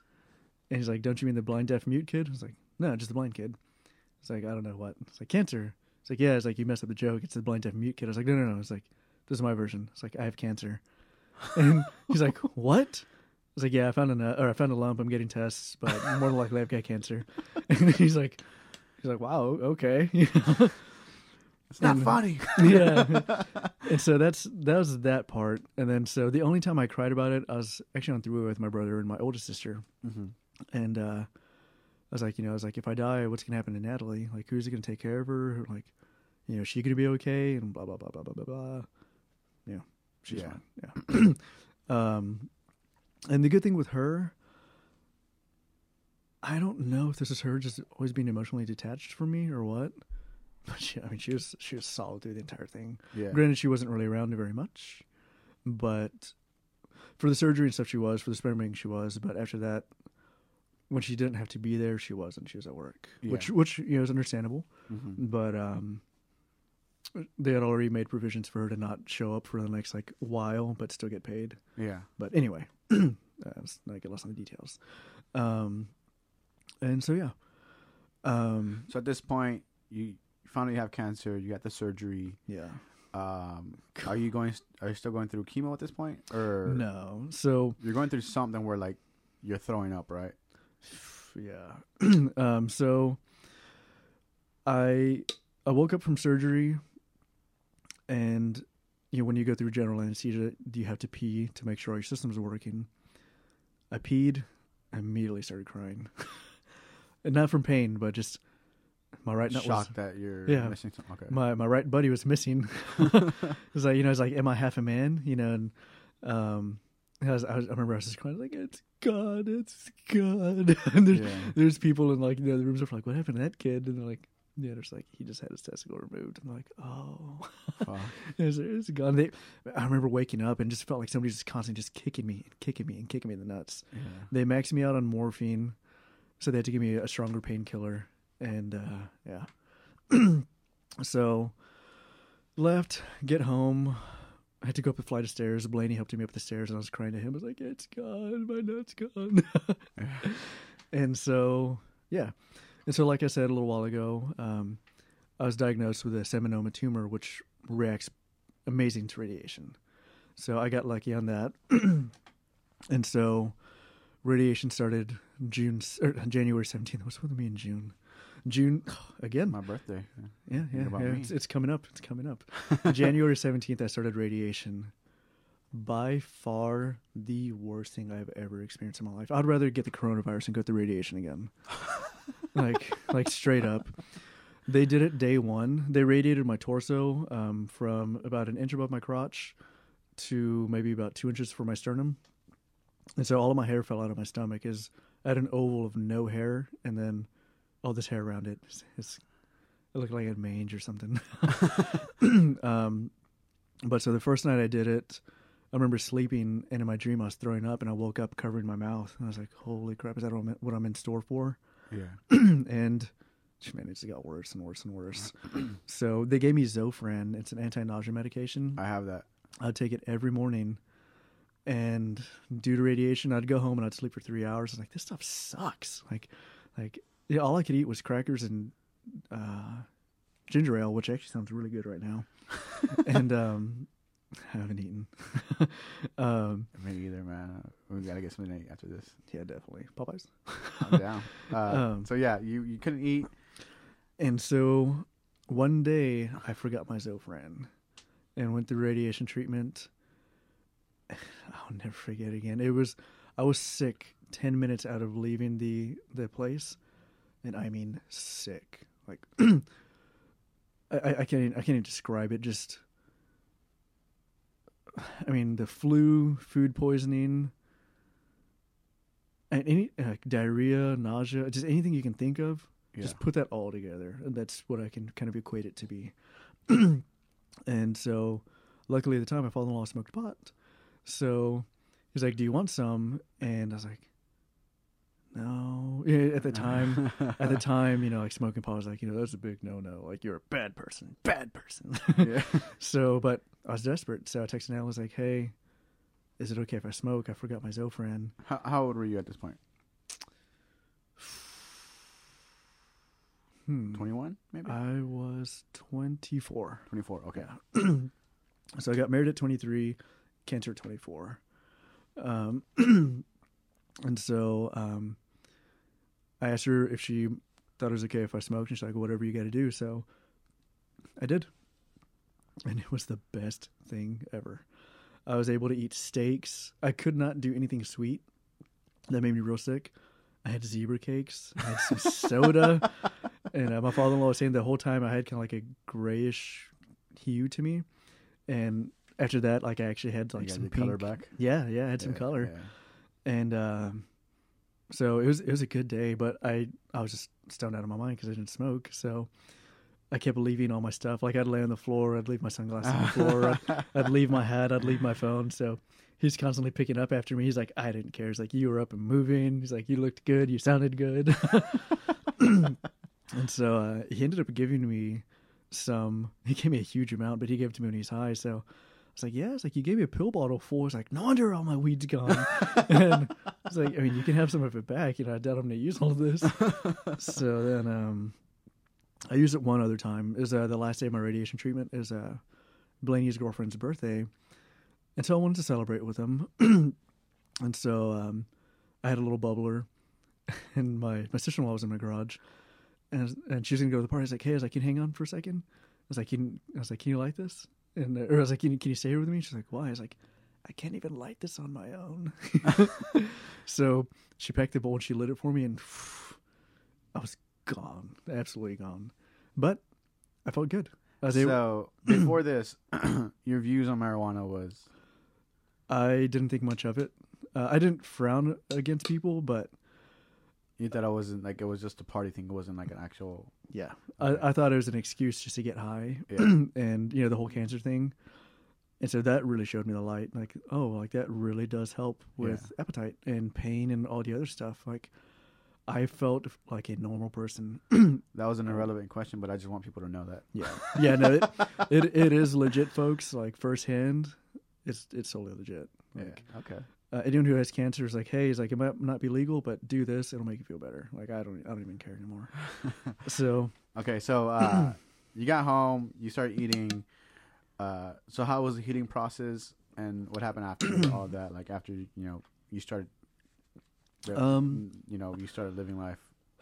healing it the radiation took a toll. So to protect my testicle, my right or the one that was left to not sterilize me, they would put me in a lead clam case, and um, that's supposed to keep me shielded. Well, one day they messed up and they didn't put my testicle in it. They just had my sac in there, and I got nuked. So that sterilized me. so all my swimmers are. I've got an empty pool. um, Uh, there's there's some jokes that I've said before. We'll probably say them later. Not now. Yeah, we'll, yeah. we'll go back to there. we'll get that when we meet. When we Um, meet Steven. so, um, but from January till May, I was sick. Um, I don't know if this is TMI. If, if you have a weak stomach, get over it. But um, I was nauseous and had extreme diarrhea from January till May. well, that that's all the, the the result of The radiation. Yeah, okay. Yeah, yeah. Because it kills indiscriminately. So good cells, bad cells, everything was getting killed in my torso. And I had got the cancer so early that they didn't even The think it cancer. spread. the, the cancer. The, the, they just thought it was, uh, or we just did the radiation for precautionary reasons. yeah. So, um, but tough, absolutely tough. I only had to do 17 exposures. Men with prostate cancer had to do 51 exposures. I can't imagine having to do it for 51 days. Fuck. Yeah, like my head goes off to them. um, Okay, so when did you move to Austin? What year was that? 2015. When did you get cancer, or when did all that happen? Cancer was December of 2012. Uh, So three years in San Antonio. Ye- Oh, from that point. Oh yeah, yeah, Yeah. yeah. Okay. So my total time in San Antonio was seven years. Okay. So how? Okay, how did you end up here in Austin? What happened? So Natalie started working for Guide Dogs of Texas shortly after we got Egypt. Started volunteering. We raised a puppy, and then she got a job in the kennel manager.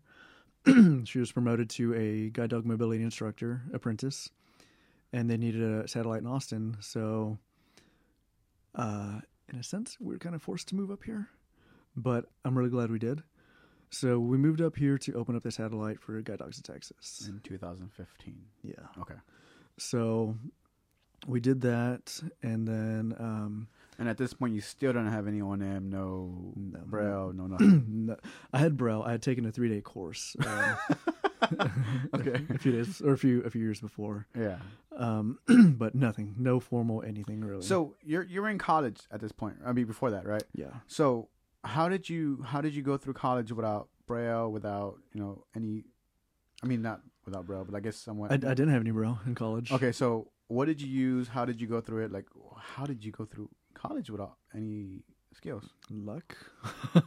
Is it? I was given Jaws. Were you still able to see a little bit? No. No. Okay, so No, been- oh, so you were using JAWS. Okay. Yeah, so I had been given a computer with JAWS because I was told that Braille was obsolete and they wouldn't be using it anymore.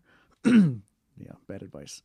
Um, and so, um, yeah, I just had I just had JAWS, and then I I bought a Mac, and so I had VoiceOver. So I was just I'd use that to type my notes, but I just sat in class and listened, and then would take my tests. How would you do? Like, did the did you have any troubles with accessibility when it came to the professors, or um, Professors any issues at all whatsoever? professors were cool about everything. Um, the disability services at UTSA kind of suck. They they had they were able to help everybody except people with uh, Visual impairments. Exactly. Yeah. they could, but they had a very limited scope because they had nobody experienced with it. So did you have to pretty much advocate for yourself? Yeah. Okay. And so I had a proctor one time. It was my chemistry class, which I struggled with chemistry until we figured out how to make it visual for me. Because I could teach you all day. Like I, I taught Natalie chemistry. Um, That's cool. I don't want to learn. yeah, and, like I taught it to myself, but when it came time for the test, I blinked. I just panicked. Yeah. um, because my, my professor was giving me the test. Because the very first test I had, the proctor gave it to me, and she was reading all the measurements wrong, uh, all the like the like millimeter, centimeter, and all that Yeah. stuff. She was reading it all wrong, so I butchered my test. And I told her, I was like, I know these answers. She's like, Yeah, they're really easy. And so we went over. She's like, She's like, Yeah, just do the test with me. Like I, I think I made like a ninety on the test. Yeah. So she's like, Yeah, do the test with me. It's like, okay. So I did it. Just tanking, tanking, tanking, tanking. And uh, so she's like, I know you know this. Like, yeah, no, like I do. And so she's like, Well, how do you do it at home? I was like, Legos. so every for every problem, a different Lego represented a different molecule. yeah. So just put them together. I'd balance all the equations just visually like that. So, yeah, went to go take the test. Brought my brought my box of Legos and did everything with Legos, and I passed the class. Okay. okay. So you pretty much had to improvise for yourself. Yeah, and Okay. I, I'm a I'm a very visual learner and tactual. So Yeah, I am too. auditory, I think it's like I hear something and I'm off on a different tangent, or like he could be talking about evolution, and then So- I'm here thinking about ice cream. So, so going through uh, college, uh, no skills was wasn't as bad for you because the professors were very accommodating. Yeah, yeah for the Okay. most part. Okay, so um, you didn't graduate, right? You didn't finish No, because you were going through. Can- you had cancer. You're going through Well, radiation. Yeah, so I didn't graduate. I was going for kinesiology, and I got 89 hours in that degree. and then all of the upper course levels became way too visual. Sorry. And um, my pro- professors had really heavy accents, and they how to help me. Disability services how to help me. and at the time, JAWS wasn't where it needed to be to help me with all that stuff. Yeah. So I just hit a brick wall. We and I failed a class two semesters in a row, and it's like, what do we do? And I was so stressed out with the class, like I need a break. So took a break, found out I had cancer, and then Okay, so you, you weren't in school when you had cancer. no, I had I had just dropped my classes when the the tumors were developing. Then a couple months later, I found them. So this is all in 2012. So from that point to moving here, you weren't in school anymore. No, I kept signing up at St. Philip's College for automotive technician for diesel. Yeah. but every semester I'd sign up, guide dogs are like, "Oh, hey, y'all are gonna be moving in a month." It's like, "Hey, well, what?" So Oh, okay. I okay. dropped my yeah, yeah, classes. okay, I and I'm like, "Oh, you're not moving." So that happened to me three semesters in a row. So finally, you know, third time's a charm. We moved. Um, Are you far away from the mic? Oh shit! Yeah, lean There, back. okay. Sorry. you can move the mic closer to you want to. Yeah, I, I just I sat back. um, and so, yeah, so I came over here to Austin, and they didn't have the automotive programs that I wanted.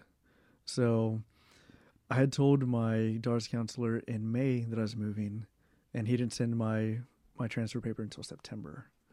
So I couldn't get O and M here in Austin. I couldn't go to Criss Cole. I couldn't do anything. And so finally, my transfer went in. I signed that I'm on the Austin caseload on Halloween uh, 15. well, as you know, they don't accept new people in November or December at Criss Cole. Yeah. So I did everything I had to do. And then, like, oh, we're not taking people. So I was like, well, shit. So you took your tour though around that time, right? Yeah, I took my tour in October. Okay. It's actually when I kind of first met my girlfriend there. so, We'll, we'll come back to that later. yeah. so, um, um, and yeah, so I had to wait, and then January comes around, and they're like, "Oh, you need to go to the doctor's office. You need to go do all of this stuff over again." It's like I just did this like three months ago. Like, well, we need more current stuff. It's like, well, it's like I can guarantee you, I'm still blind. so, um, so I had to do that. So, long story short, I started in in March. Um, March of 2016. yeah, and I'd been in Austin for nine months already. So Criss Cole is the Independent Living Center in Austin, Texas. Yeah. So they give you all the training you need to be blind as long as you pay attention and you want to learn it. So I, this is where Steven comes in. I was there. I, I started going in, in January of two, uh, January seventeenth, uh, twenty sixteen. Daryl came in March. March sixth. So okay, so at March sixth. Yep. That's just Friday. Yep. All right. So The seventh was my first day in class. now tell me, the seventh. We met on the seventh. Mm-hmm. Now this is where you. I want you to tell a story. What was your perspective? What did you feel? What did I? What did I tell you? All that stuff. Because it's. I know what I told you, and I know what I was thinking. Yeah. so, oh shit. well, let me let me let me go back. Let me while you're eating that, I'll tell you what, what happened with me during that time. Our first encounter. yeah. So know Oh. why I reacted the way I did. Mm. Yeah, that's Uh, some good backstory. So I had a roommate um, at that time. I'm not gonna say his name because I don't want to embarrass the dude. He probably won't even listen anyway. He probably don't know how to run a phone. We'll call him Stream. Uh, he was the weirdest dude. Uh, he, it was pretty bad. Uh, I was, we were roommates. It, it was pretty bad to the point where he was pulling his out. He was pulling out his own teeth. He was um, uh, quacking his duck. So it was while he was quacking his duck while I was there in the room. Uh, he was, I mean, he was loud. He was moaning, and I like I had to leave the room to get out. You know, um, it was pretty bad. He was just a tall, skinny white dude. So Daryl was about how tall are you? five seven five, Five seven. He's Hispanic, but he's he could co- he could I look like a white boy. yeah, he, he could he could he could easily pass for a white dude. So March seventh runs around to Monday morning. Uh, we all meet up in the cafeteria to go get breakfast. You gotta wait in line. Um, I got up early, like I'm gonna stand in line first. So I could go eat.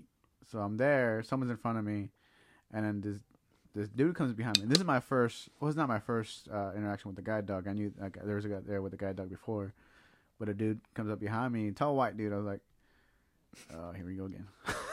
so this is where you come in, Terrell. I've got all my teeth, by the way.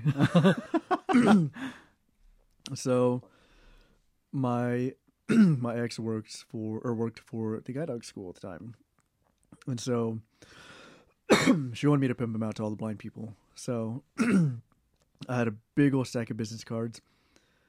I don't remember how I got in a conversation with Steven. Was like, "Hey, you interested in guide dog? Like, here you go." and Steven's pretty much like, "Fuck you."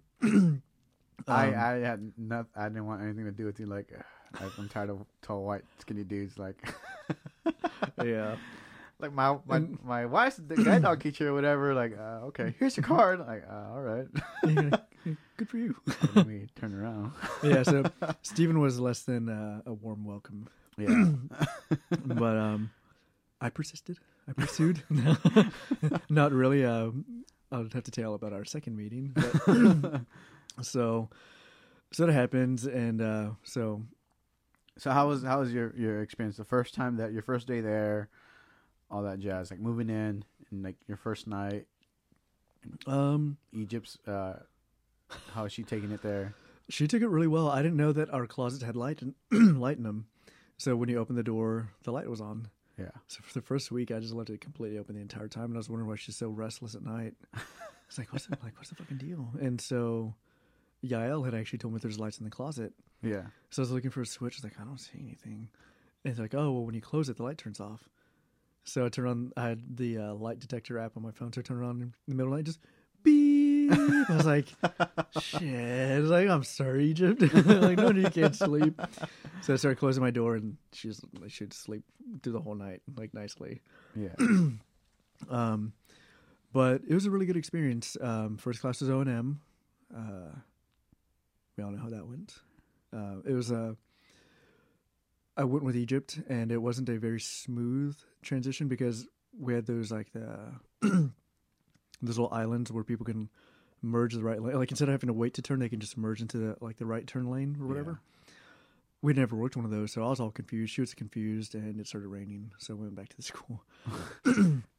but uh, so that was good. Um, So at this point, you're doing O and M with a guide dog, not with. yeah, was, Okay. well, I was doing it so she can evaluate my skills, see where I'm at. Sure. But we had talked that the majority of the class was going to be with the cane, and every so often it'd be with Egypt. What about your other classes? My other classes were good. Um, What were you taking? DLS. Um, they taught me. daily living skills. Oh yeah, daily living skills. I learned how to, or I got a refresher in Braille, and then started doing um, contracted Braille. But I had a classmate that wouldn't stop talking to me, so I didn't get to really do much. um, but uh, I still got to do that. Um, learn how to use the Perkins and some other things. I don't remember the class too much. Um, then technology. We had keyboarding um, we had to do an assessment in the first week. We had to, I think, get over, was it 35, 36 words a minute or something like that. And I knew I was a decent typist. And we had a classmate who was struggling. I think she's like 18 words a minute. And she's like, I'm never to get this. I'm never to get this. I'm like, no, no, you got it. You got this. You know, Yeah. just, just trying to encourage, her. Yeah. And she never paid attention to my typing, but I knew it was way faster than hers. So when it comes to assessment time, the instructor comes to read me the prompts that we're supposed to type in, and he's he's blind as well, so he's doing it in braille. So I'm finishing. He's he's trying to like basically he'll read the first word of the sentence. He's done it for so long that he can just kind of read it out. Yeah. But by the time he was done reading it, or like you know like about to go to the next one, I was already like typing, or I was done typing. So I was typing faster than he was able to read. So kind of, um, I'm still wondering what my actual speed is. But I was at 86 words per minute uh, with with the minimal errors. If they didn't count the errors, I think I would have been like 89. Jesus. So, um, and so apparently the the whole class stopped and was just listening to me typing, and uh, I didn't I didn't realize until I was done. But the instructor, yeah, the other instructor came and shook my hand. I Was like, I'm I'm just typing. Yeah, well, goddamn, son. yeah, yeah, pretty much. And then my classmate was like, "Well, now I feel like I feel really stupid because you just blew me out of the water." I was like, "Well, I don't want to say anything, you know." But yeah, everyone's at their own same uh, at their own pace. Um, so that was fun, and then got moved into you know office, uh, the office suite with Jaws and stuff like that, Yeah. Um, which is good. Um, do I remember much of it? Not really. if I got a refresher, hell yeah. Yeah. okay, Uh-huh. so you're you're learning everything now, right? Yeah. Um, what was the experience of social life there? How did that go? It was really good. Um, Because you're you were living there. We're living there at, the- at the center. Yeah, yeah. I was living there during the week, and then I'd go home on the weekends. So it was really good. Um, I really enjoyed my classmates. Um, I don't think I had. Well, I had you for O and M, but we had a different instructor. Yeah. Um, We had, it- we had it at the same time. yeah, same with DLS, I think too, right? No, No. no, you had. DLS when I had tech, and vice versa. Yeah. Um, and then I think you were done with IA before I got into it. Yeah. Yeah. Yeah. so IA is industrial arts. They teach you how to use power tools, and you get to build a project. Stephen made a box drum Yeah. uh, or a cajon for cajon, uh, yeah. you people in the know. um, but um, yeah, I really liked it. So um, I remember breakfast. Jimmy helped me find a spot at the table, Yeah. and then that's when I found out it was Antoinette's birthday. So we sang happy birthday to her. Alvin proposed to. um, I forgot about that. yeah. Uh, Oh, uh, shit. s- Uh, San Juanita? San Juanita. There we Oh, go. yeah, yeah. He proposed to her, and she just flat up said no. And I was, I was dying laughing because it was right in front of me. So, uh, Oh shit. so okay. he he got shot down, and so I was like, all right, these people, you know, these people are quirky, you know. and then um, went out for O and M. Thought my O and M instructor sounded really cute. Um, and then technology was just kind of like, eh. Will Will was in the class. Uh, so Will is uh, Are you close to the mic? yeah. Oh, okay. There you go. Oh, um, Will uh, Will was in in my tech class, Uh-huh. but I don't really talk to him because I was on the com- complete opposite side of the class from him. but um, then DLS is me by myself with our instructor Idema. Dang it! You're good? Yeah, just Coffee bean stuck in your back of your throat. Yeah, it's just getting a little dry. um, so then IA it was just me and Will, and so you know they have you do the doorknobs and the toilet flapper and the toilet, you know, all, all that stuff. and it's supposed to last a couple of days. See, the thing they don't know about Mexicans is yeah, we're born knowing how to do all that stuff. we're born with a screwdriver in our hand. so Yeah, I, like, I, I, I went through that shit like easy too. Yeah, yeah. I like in just thirty minutes, I was done with all the little things. like, slow down. I was like, well, give me something harder. yeah. Stimulate me. so then, um, they got time. Yeah, I, I never even made a braille cell. They they skipped me on that. Kind of bummed. But um, I, well, they they try to keep me as long as they can because uh, me and Carrot would always just talk all the time. He became like yeah. my, my mentor. So yeah. yeah, I, um, I was. I not necessarily that they have records, but I have the longest project in there for uh, for several years. It took me 70 hours to i, I made a a wine rack and a, a cabinet because I, I brew beer and stuff so the cabinets are big enough to hold two shelves of beer mugs and then the bottom is big enough to hold uh, brewing supplies wine glasses and then my wine rack is big enough to hold 24 bottles of wine so yeah I, i'd say i'm i'm saying i'm ready for the apocalypse you know you're ready for The coronavirus, coronavirus. yeah gotta keep your alcohol on you keep things sterile yeah. um All right. So of- I had uh, I had said in the beginning of the podcast, the, the intro. Uh, I met Daryl. Um, he taught me a lot about blindness, mainly how to party and how to drink. So tell him a little bit about that. so What was across the street there? Oh my god, man. So my absolute favorite restaurant was in the most convenient place from Criss Cole. Right across the street with a, with an audible light that you push a button and it stops traffic. Like way to make you feel important and safe if you're crossing So- drunk. uh, before we go, like uh, before we continue, um, I was told I don't know if it was with you or someone told me, but I think actually someone told me that there was a, a mockingbird that lived right there. There's like a little bran- like a little tree, and Mhm. it would mock that beeping sound. Really, I didn't, somebody told you I didn't know this. Yeah, yeah, it would mock that beeping sound. So it would confuse some blind people. Like, what the fuck? There's still cars going. they would like cross like we're not supposed to be going. that sucks. yeah, it's fucking funny. Like someone told me, like, oh shit, that sucks. It's like a uh, uh, justifiable time to cap that thing. it's like, hear me. so Uh, yeah, the uh, the flying saucer is the place that we used to go. it's the to. place to be. I was there probably about three, four times a, a week, getting Mojo wings, getting um, a black and tan beer, or just any. I'd I'd get that for sure, and then have the waitress bring me whatever beer. Yeah, And yeah, because I mean, I got all my schoolwork done, so I was like, well, shit, I'm gonna I'm gonna enjoy myself while I can. and uh, Will was there with me all the time, so. Um, and then after we got to know you a little bit more, Well, how did how do we like started hanging out? Remember was- that? I yeah. that Okay, go ahead. So, so Will is our friend. So me, Stephen, and Will were known as Triple Trouble. I don't know why. I thought I was a good student, but maybe Well, before that, how, how did we start Yeah, hanging out? Remember? yeah, yeah, yeah. So this was maybe a week that I was there at Criss Cole, give or take. Still, you know, no luck with Stephen. and uh, so I go out in my O and M class, and uh, my instructor and Stephen's instructor were best friends, and so my instructor sends me out to go find the bus stop right outside the, uh, or you know, eh, a little ways down the road. Across, from- kind of across. the yeah, you cross the street and go down the sidewalk, and it's there.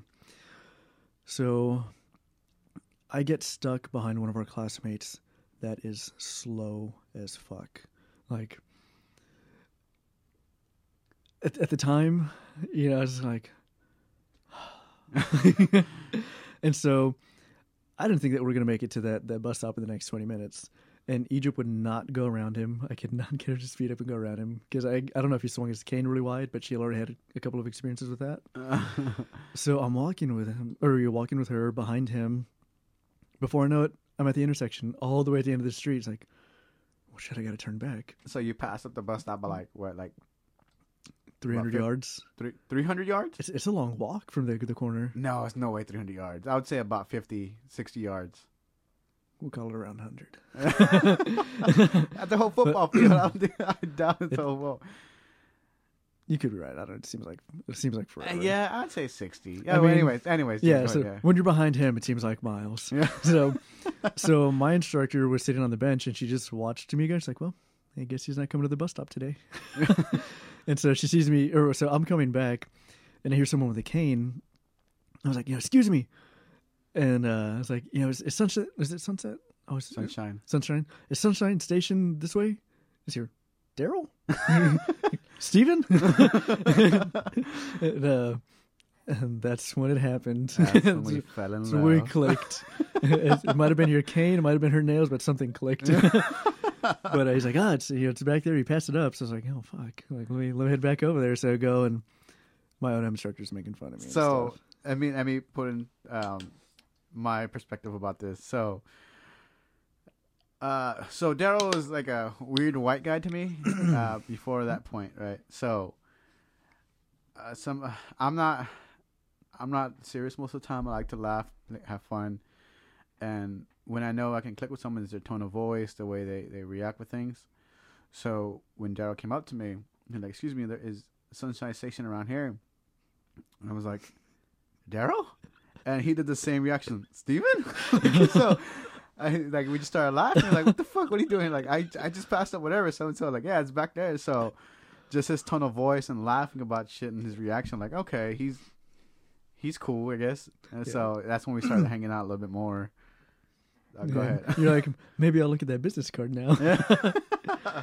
so, um, so that happened. I don't remember the rest of my class, but uh, so that's when Steve and I met, and then we've we had a couple of times when my own instructor, you know, didn't come in for whatever reason, and so I'd get uh, paired with Stevens, and so we had some adventures. We um we got dropped off in a parking garage, and as So we get dropped off. We don't know where the fuck we're at at all. Anywhere in the city could be. We got to find our way back. We got to figure out where we're at, and just that's all it is. That's all we yeah, know. it's good luck. Yeah. And so I have I have Egypt and Stephen and our friend uh, have their canes.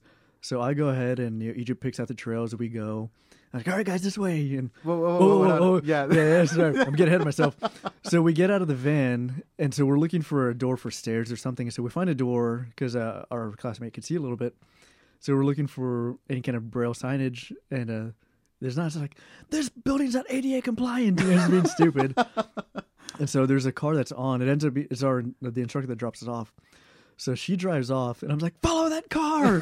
so it's three blind guys. I go as quick as we can through a parking garage to find the exit, and it worked.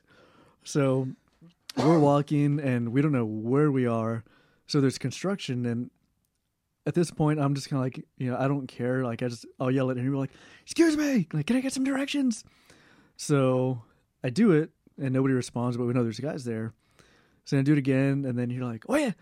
And so I was like, oh fuck, you speak Spanish. like, I've got the name, I've got the culture, I don't have the language. so, so then Stephen comes up and starts talking to him. Turns out we're on yada yada street and uh, go this way, go that way, and so we do. And so we're on our way, and Egypt's finding all the little trails, um, in you know non sidewalk areas. And so I'm, you know, I'm kind of the scout telling the guys like, "Hey, we're gonna do this, we're gonna do that." And so I go up ahead and I wait for them to to meet me at you know the intersection or whatever. So we're almost where we need to be, and it's all three of us standing. And uh, we ask our friend Tio, who can see a little bit. It's like, Tio, is it safe to cross? And he's like, Yeah. A second later, a bus just right in front of us, and it's like, oh my god! Like if we stepped out, we would have would have just been smeared all over the place. but um, yeah, yeah, it's just one of our adventures. okay, so up to that point, you're learning everything. You got you're getting your skills back. Um, up to graduation, um, because there really isn't isn't anything significant, right? not to that really. point, It's- so- yeah, it's just all life. Uh, we so it was kind of like a forced graduation for us because Oh, yeah. we had to get out for the. So they had to something with their money where they had to spend it on younger people. So we had to get out. I lived in San Antonio, and I need. I wanted to. I was certain that I wanted to move to Austin. So uh, a little bit about me. I Daryl helped me find a place here. I found one, and I stayed here. and Some mile or two two miles from my apartment. uh, and then South. now tell them how we kind of didn't want to bother each other, but kind of wanted to. Yeah. so go ahead. I'll tell you that part. So I'm like, I'm horrible about calling people or texting or just being on the phone. Like I, I don't talk to some members of my immediate family for a while, but when when I do talk, I don't shut up. So I wanted to hang out with Steven, but I was like, well, like you know, I don't really know. I don't really know, and I don't remember. I think the first time I hung out was actually for your birthday. Uh, we went to the poorhouse for your birthday. We did. Yeah, uh, we we met you there. It was Jimmy, Lisa, and um, What was the poorhouse? yeah, yeah, and then Ashley Edwards was there. Oh yeah, Yeah. yeah, yeah. you guys recommended the place. Yeah, yeah, and Yeah, we, we showed up uh, a little bit later, um, and that's when we started hanging out. Was your birthday? Yeah. Okay. Now I remember. Yeah. And uh, so we'd hang out from time to time in June, and then July to September is every single day. Um, just doing what? I don't know. well, I, I remember like, I was like, I want to call Daryl see what he's doing, but I don't want to bother him. Like I just thought like, Yeah. "Hey, man, he's busy, he's doing shit. I'm not gonna bother him. Like I don't know. I'm doing the same thing that you're doing. yeah, like we're both like thinking the same thing. Like I don't want to bother him. Like I don't know what he's doing. I want to see what he's doing. I want to hang out with him. Like I'm bored. And little did we know we had the same fucking thought. All we had to do is pick up the phone. Yeah. you know, I think about it all the time when you call me. It's like, hey, what are you doing? Eating a hot dog. you know, hot dog. All right. I think about that all the time because I didn't realize how specific I am with stuff. Like, yeah, you ask me something, I'm going to give you the exact answer of what you said. Not like, "Oh, I'm just here bullshitting with my friends. You know, you know, I'm just eating a hot dog. What about you? you know? so so 2016 summer we started hanging out uh we started getting to know each other and then we started uh was it was it when did we start pfft September. september 2016 right? September 14th, yeah. so okay yeah so we were starting uh a pod, uh, our first podcast um so I, I said in the intro daryl is my co-host so is uh is current wife. his his ex-wife, his current wife at that moment, not current wife, his wife at that moment. Uh, we started a podcast called PFFT. We would uh, just talk shit, like laugh, and just anything. Yeah, just kind of current it, events. yeah. just our thoughts on stuff, and then idiot of the day or Yeah. idiot of the week. And like at this point, I was like, I want, I, I want to go to school. We're we're trying to find cl- schools to go to because we're like, I wanted to get into audio engineering. I told y'all like, dude, you're you're into, you're fucking into speakers. You're always into sound. Like, why don't you just try it? I had no idea. So at Criss Cole, I have a little Bose speaker that is the size of a brick. It's like the best thing in my life. oh, not really. I've got a lot of good things, but um, at the time, at the time, so I had a little cubby like nook thing for my bathroom sinks and stuff. So I'd always set my speaker up there because I got the most bass out of it, and it'd fill my room with sound. And so I didn't know that Steven was observing this. I knew that he was into music and played guitar, but didn't really think of that aspect. and so I was actually trying to go to school for um, Coding. web, web development, yeah, and Yeah. coding. The day that tuition was due, they're like, "Oh, we can't actually teach you. Like, you know, it's not accessible. The people that we had before were vision impaired; they're not completely blind." It's like, thanks for wasting my time. I could have signed up for for you know, regular college classes, but classes started two days ago. Yeah. tell them, tell him that first when we went to that. Oh First- yeah. so we went to I went to go shadow to see if it's something I was gonna be into, and Steven w- went with me, and I was like, oh like he's gonna make so many jokes, and so the girl was talking, or the instructor was talking about filters for web searches and stuff like that, and she was talking about wood, and so in the perspective of the filters, like, oh, there's wood in me. And so I was like, Steven, shut the fuck up. Like, I knew exactly what he was thinking. I was like, please don't laugh. Please don't laugh. And I, in my head, I was like, well, not even my head. I was talking. and I was talking loud. Like, did she just anybody anybody catch that? Yeah, yeah. I, I it's, at the moment I got there, like, all right, this maybe let me check this out. Maybe I'll be interested in it. and the moment she started talking about like, like Yeah, look at I'm your out. computer, I was like, I'm out. I can't see shit. So- Yeah, so uh, I was just kind of like, please, God. um, and yeah, so it turns out it wasn't for me because those people suck. anyway, um, so we start applying to school. So we, we ended up applying, I think, like October's, and we both applied and start the ACC, yeah, yeah, Austin the Community ACC College. for audio engineering. You know, some more thingies. No, no, I'm good for now. Okay. Good. I need to take this away. Like all this espresso and now the coffee beans. um, so, hmm. So yeah, we uh, uh we applied to ACC. Oh yeah, Yeah. So we And get in- started January, right? Yeah, January Mhm. uh, 17. We start, and luckily for me, I had all my, my core and stuff done. So, I didn't have shit. I Oh, started from the yeah. beginning. yeah, Steven, Steven started from scratch. Um, but he got to know a lot of the instructors a lot better than I did. Um, so I started the program, and Chewing all over the mic. Hmm? Then Go ahead. sorry guys. um, yeah, I mean, school, school. Um, they had better accessibility uh, or disability services there, but I really didn't utilize them at all because um, I'll just do the test with the instructors or with my classmates, um, or it's all practical stuff. So, um, but I had to learn the shortcuts and stuff like that for the, the engineer uh, audio engineering software and voiceover stuff. So there's a little extra on my plate, but I was able to do it. And um, yeah, I mean it, it wasn't bad. Um, And at this point, um, how old was Egypt? Egypt was about to turn ten. She's about to turn ten. So yeah, so 2017, she she uh, retired uh, July 22nd of 2017. semi, right? Yeah, Yeah, she's semi-retired. 2017. Yeah, so the only reason I semi-retired her is because if we went somewhere new, she couldn't handle it. Uh, it's just too much stuff going on. But if we worked at the school, she was completely happy because it was just easy, easy work. So, um, so I'd work her at school, so she had some Something some stimulation. She wasn't just stuck at home, and uh, and yeah. So, um, around this time, unbeknownst to me, uh, my marriage had been falling apart for some time. um, so Were there any um, any signs? at the time, no. Looking back, man, I had tons of signs, tons Yeah. and tons of signs. So, um, which, you know, You don't have to go in detail if you want to. If you don't want to. Yeah. Uh, I mean, some, some not. I mean, she's not a bad person. She just. People falling in and out of love. Exactly. Yeah. And, you know, from what she had told me is that she doesn't know. You know, she.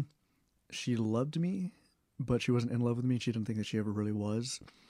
And looking at everything, I'd have to agree, is more of a thing out of convenience in a sense. And you know, we're both young. We met when we were 19. We got married at 23. Um, you know, shit like that. So some people it works, some people it doesn't. You know, Yeah. people just discover who they are uh, later on in life. and, And um, one, you you, you lost your sight, Yeah. and you're. I mean, I, I mean, I don't know how it is for everyone, but for me, I know for for for fact, I could I didn't find myself to like 28, 29 because I went through that depression period, losing my sight. Was that Yeah. like like that for you, like, or did you? Nothing really changed when you went blind to like up to this point when you were nothing, and- nothing really changed. The only thing that did was my interests that I liked and things I like doing. I can't do because they require sight, and just kind of know the way around it. yeah. So, Okay.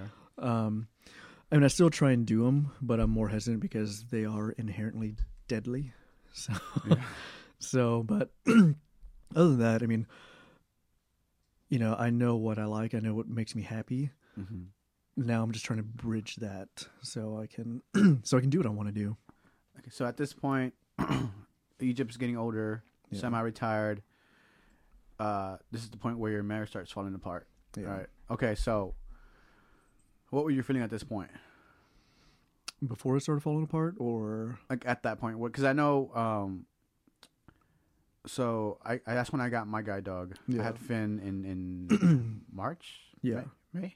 uh, March spring March. break. Yeah, that's right. Spring break. I did get him spring break, and I started noticing your um, you were kind of getting bummed out because you were way behind me and Finn when we were walking, Oh, yeah. and you it was the other way around when I was walking with a cane. Yeah. and then I started noticing that you were kind of like hesitant to retire Egypt, and you were feeling sad, and you're like, "Man, like, you, I, I could I could see it, and I could well I couldn't see it, but You feel it. I could feel it, you know. Yeah. So I knew something was up, and then being around you and Natalie the- all the time, something something wasn't right. Yeah. So what were you feeling? What what was going on in your head, and what happened? all the years with her um so like i said you know, alcoholism affected her life greatly when she was little um her dad died when she was seven and so i've known since day one that she had issues. Um she has And that's And- the point that everyone has issues. not just, exactly. you know, and and i'm not in no way am i talking shit about her or saying anything bad. You know i mean i've got issues you've got issues everyone has their own, you know, everyone has their demons. And so with her she isn't the type of person to talk or really express anything unless if she is angry and, and happy. But we never had deep conversations um, and she never really opened up a lot of stuff to me and so i always figured you know in due time she will and so I was just kind of there. If she needed me, you know, I was I was there. Um, and work was extremely stressful. They demanded so much from her and gave little in return, and they kept screwing her over all the time. So she would take that out on me, and I was like, you know, it's it's not personal. It's just, you know, like I say, you you treat the person closest to you the worst yeah, and that's kind of what I just chalked it up to be. Um, I didn't know that she didn't love me and uh, stuff like that, and that she'd built up tons of resentment towards me. um, so, yeah, I mean, looking back, I realized how depressed. Like, I mean, like you said, you know, I drank a lot. um, that was me taking the edge off of my life because, yeah, I, no matter what I did, it was always wrong, and so it's it's it's hard trying to trying to anticipate, you know, things like that. So, um, yeah, I was I was miserable. I was really sad. I was lonely, um, and I, just I never. I, I was blindsided when she told me she wanted a divorce. I was like, oh, like, you know, how long has it been? She's like a couple of years. It's like, what, you know. yeah, yeah, So, and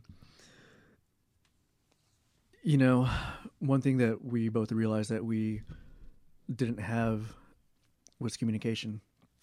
Um, when we were able to have a civilized conversation, you know, when everything was falling apart, we realized that, you know, she told me, she's like, you know, you would probably listened a little, or it, yeah, the message was probably got a little more meaningful or, you know, like whatever if I wasn't yelling at you all the time and treating you like that. And I was like, yeah. I was like, because I was trying to do everything you want me to do. And you tell me to do one thing. And when I was in the middle of that, you tell me to do something else. And it's just always going back and forth.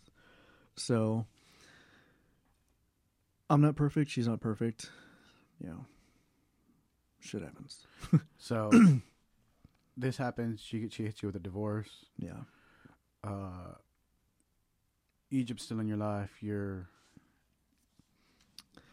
What happens after this? After that point? She she hit me with a divorce and well, she so she told me that things weren't feeling right. So that was in October and some suspicious stuff had happened. I'm not gonna go into that.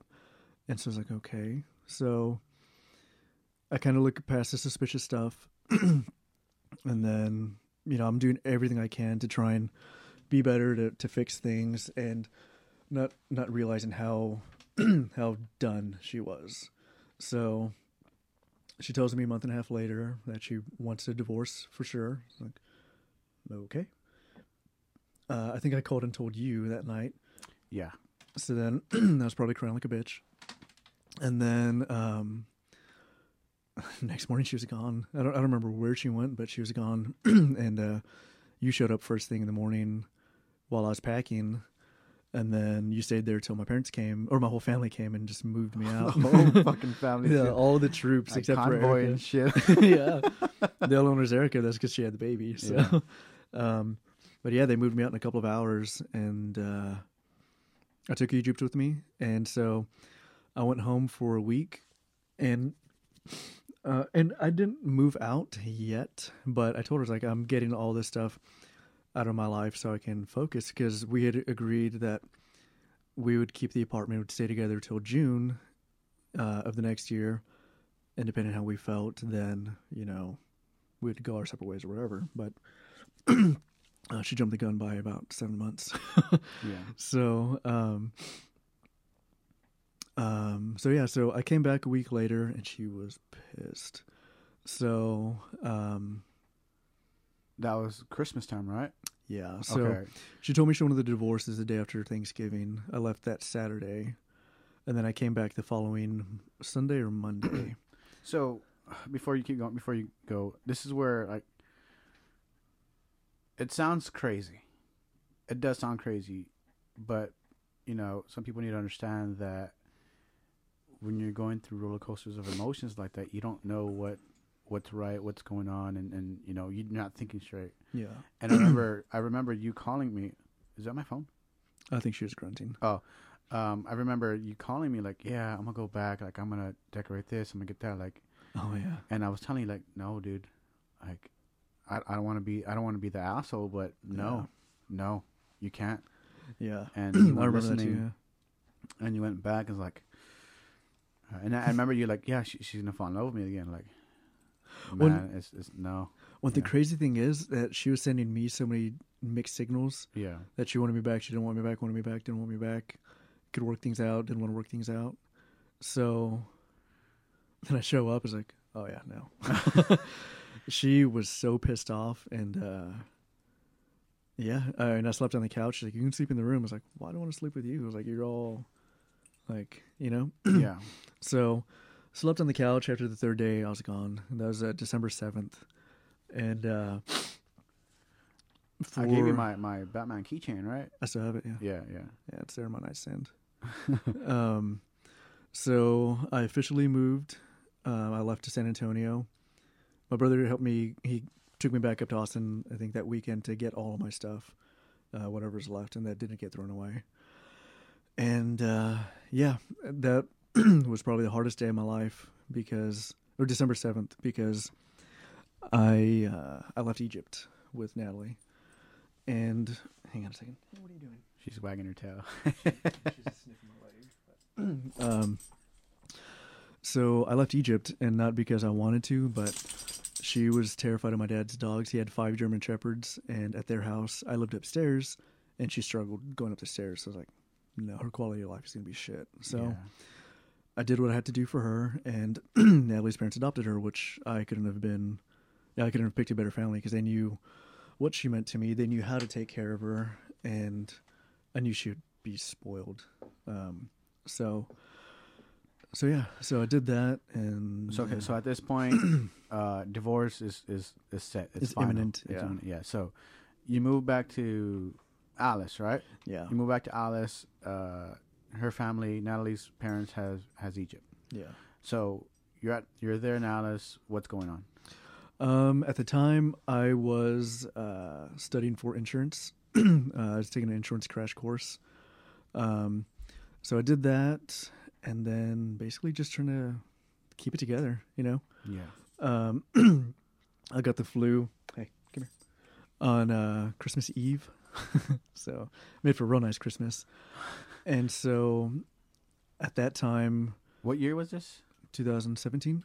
So- So her and I still talked relatively often, and it's so crazy because not talking for a couple days was so painful. You know, from being able to tell someone good morning every day, you know, I love you, talk to them every day, uh, to you know, if we had a conversation on the phone, I got yelled at, and you know, just not ending good. so, um, yeah, I mean that that was happening, and then since I had the flu, she didn't want to get me more stressed out, which doesn't really make sense, but whatever. And she filed for divorce two days after Christmas. Hey, great, great. Hey. Is she taking up and stuff? No, she's uh hitting all the mic and stuff. Oh, hey, She's all up on me. sorry. Nah, you're good. You're good. I rejiggle it. Uh, So um, so you went through the divorce. You haven't even finished school yet. no, yeah, that semester I missed so much class because uh, you know just trying to get away, trying to find a, happy place, and um, going home to my like with my family. They were helping me, and I ended up getting two incompletes that semester. But luckily, the director of the program, he he'd gone through divorce. You know, not laughing at the fact that he went through a divorce. Just he told me it's his 20th wedding anniversary with his first wife, and they're at dinner, and she hits him with, "I want a divorce." and so it's, it's more the fact that she was bitching at him for not eating, and he's like, "What do you expect? Like, you just told me you want a divorce. Like, I'm supposed to have an appetite right now." so, uh, and the way he approaches everything is so much humor and so much cursing. So he's he's kind of like an uncle. Yeah. Um, so He looked He- after us a lot. Oh yeah, and he was a definite huge bit of support for me that semester. Uh, because of him, I, I was able to graduate. he made a lot of, uh, um, uh, I can't think of the word. Anyway, exceptions. There we go for me because I moved home and I was going to school in Austin, so he was able to, or he let me do my internship remotely, and I still came up here once a month for about a week to two weeks to do my internship, which was recording Steven uh, and some song, or you know, you Yeah. and um, some songs, and so I graduated. He was staying at me with me at that point for like Yeah. a week. We can have Yeah, sleeping on the couch. yeah. Uh, so yeah. Um. So okay, you you graduate. You finished school remotely. You graduated. Egypt's now gone. Your Yeah. your wife is now an ex-wife. yeah. You're alone. What happens next? How you're you feeling? How your fam- how's your family taking it? Um, pretty good. Um, basically, they're just kind of like you know washing their hands of everything, and just you know move on. My family saw the divorce coming for years, um, but they don't want to tell me because they don't want me to get pissed off and yeah. Yeah. Everybody saw it. um, not a blind joke, but yeah, I mean, there's signs, uh, apparently. Um, and so basically, I, you know, I had my, my, uh, insurance license. So I applied to everywhere in Alice. didn't get a single damn bite. I applied to tons of places in Corpus. Didn't get a bite. Had a friend who had an insurance agency. Got a quote unquote job with him but when it came to IT, getting on my computer and making it optimal for me to to do stuff, it never happened. Now, you not getting any bites, any any job offers, was that a result of you being blind? I don't know, to be honest, because a lot of the people who knew me. Um, I applied to an ag- insurance agency. Um, I've known the guy since I was a kid. He actually bought my mom's insurance agency. Yeah. He bought it from her. Okay. so, but the market had just slowed down. You know, oil uh, oil is a huge um, thing in Alice, hmm and it vanished. So that was her. fart? That was her grunting for the record. um, but uh, I don't know if it was because I, I was blind. I have experience. I had my license. They're looking for license. I think it's just dead economy, and I don't really know about Corpus, but um, so did that, and then I was like, well, let me go to school for business. So registered for school, um, and I was having, I was able to get some of my materials, but the material, like the online material, was not accessible. They claimed that it was accessible, but it was just enough to say it was. It wasn't functionally accessible. So hmm I was running into a bunch of problems with that, and before I knew it, you know, I, hey, Jesus Christ, she she pulled my headphone wire. Chocolate. Okay. Yes, how you're cute. You good? Yeah, Okay. she she just rolled over and her paw pulled this pulled the wire. um, sorry for all the interruptions, guys. um, and so I'd been taking all my tests and my quizzes and making good marks on them, and so I went to check my grades, had nothing but zeros, and like that is impossible. Like unless if you don't do your work, but like I was doing it, submitting, saving, and it would show up, but when I went to check my grades, there's nothing, and so I, I couldn't catch up. So I dropped, and yeah, that's that's kind of that. um, I was going to school for business, which is kind of a cop out in my opinion. Didn't they say you owed money too? Yeah, I just got called. It's like, um, like yeah, you owe for your tuition. I was like, I'm exempt, so I need to call them back. They actually just called me yesterday about that. One of the big Um, things we uh we skipped over too was that um Social Security screwed you over. No, no, Oh yeah. marriage, right, or something like that. Um. So yeah, it's a little bit of both. Marriage screws you over in more ways than one.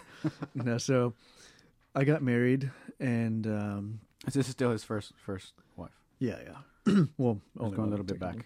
Yeah, so this is back 2012 to 2013. So I was on SSI receiving benefits, and um, I had been calling them to see what I need to do when I get married, and you know, follow my paperwork, all you know, check steps and all that stuff. So I did everything I was supposed to. Got check stubs, got her name, got social security card, got everything. Sent it into social security to tell them that we had got married, my marital status changed, my income had changed, blah blah blah blah blah blah. Like, okay, we'll call you if you have any problems. Send it to this person, yada yada yada. I did all that. And so a year later we realized that she hadn't changed her name at the social security office. It's like, okay, well, let's go do that. So we went, she changed her name, and then they're like, oh, it doesn't say you're married. And so we look at it, it's like, we sent you all the paperwork. And so she was actually listed as a male in the Social Security office. So she had to go through all this questionnaire, like reborn female. Have you always been female? You know? Do you have male like tendencies? um, And at this point, uh, gay marriage was illegal in Texas. yeah, yeah, exactly. So our marriage wasn't recognized because technically they thought it was two gay guys, Daryl and Natalie, getting married, when in fact, you know, she'd been a woman all her life. So when they got everything straightened out, they're like, "Oh, well, you owe us ten thousand dollars in back pay because you shouldn't have got that that payment." It's like, "Hey, wait, what? like, like that's not fair. Like we did everything we're supposed to. Yeah. Like y'all, you know, y'all are supposed to contact us if there's an issue, and y'all didn't. And there's nothing in the mail saying that she was a man. You had nothing. So got slapped with that. Okay, so Um, now fast track back to uh was it 2017 where Yeah. you get slapped with some more debt. yeah, yeah. So what happened after that?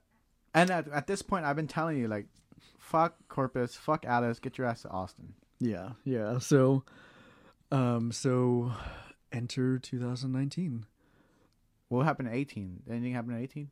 Um, well, there's there's a licensure, there's uh, graduating, there's Texas A&M, Okay, yeah. um, hanging out with friends in Corpus, partying, getting to know people, having fun. Enjoying your single life, the bachelor life. Yeah, yeah, pretty much. Yeah, just getting to enjoy me and do me, uh, without my hand. Um, but getting to go on vacations, uh, went on a cruise, went to Disney World with my family, and getting to to reunite with my family because I didn't get to spend too much time with them in the past ten years just from that. Um, and then 2019, um, I guess it started off pretty good ish. I don't really remember.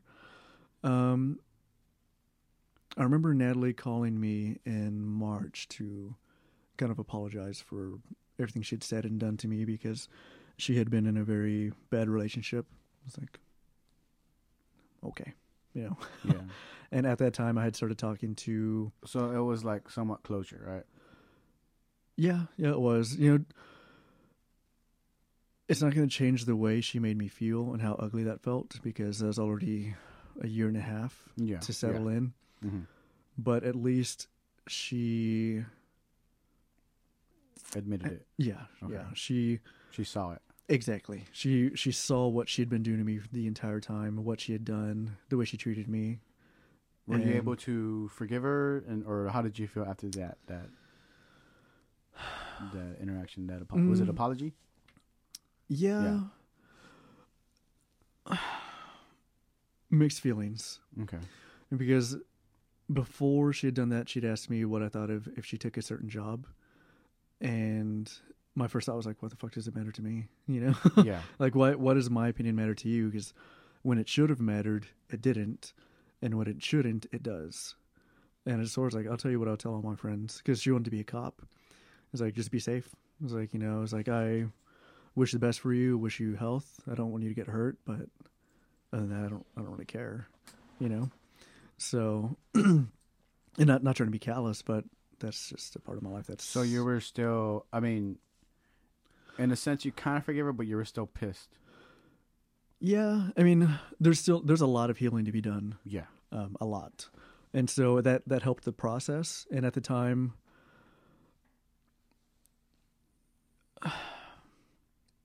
what was the word you said? Vindicated at the time. Yeah. Um, but it, it doesn't make me feel good that she went through that misery, but at least she got a glimpse of what she had done to me to understand not to do that to somebody else and, Yeah. and how it feels. So I don't know. I mean, now she's happy. Um, I'm very happy, happier than I've ever been that I know of. And yeah, it's she. She was a very good lesson in life. She was a blessing at the very beginning, and she became a lesson. And uh, whatever, you know, it's life. just just kind of like everything else, you know. Yeah. It's just one of my bumps in my life. And um, so, yeah, I, I told her thank you for the apology. Um, I semi accepted it. You know, I accepted it at face level, and it just it took me a while to process. Yeah. And there's things that come up that I'm like, you know, it'll kind of arise a little bit of anger, Mhm. um, but it's it's less and less frequent now. Um, it doesn't it doesn't even matter to me anymore. And I was actually thinking about it the other day. I was like, holy crap! Like, I was married.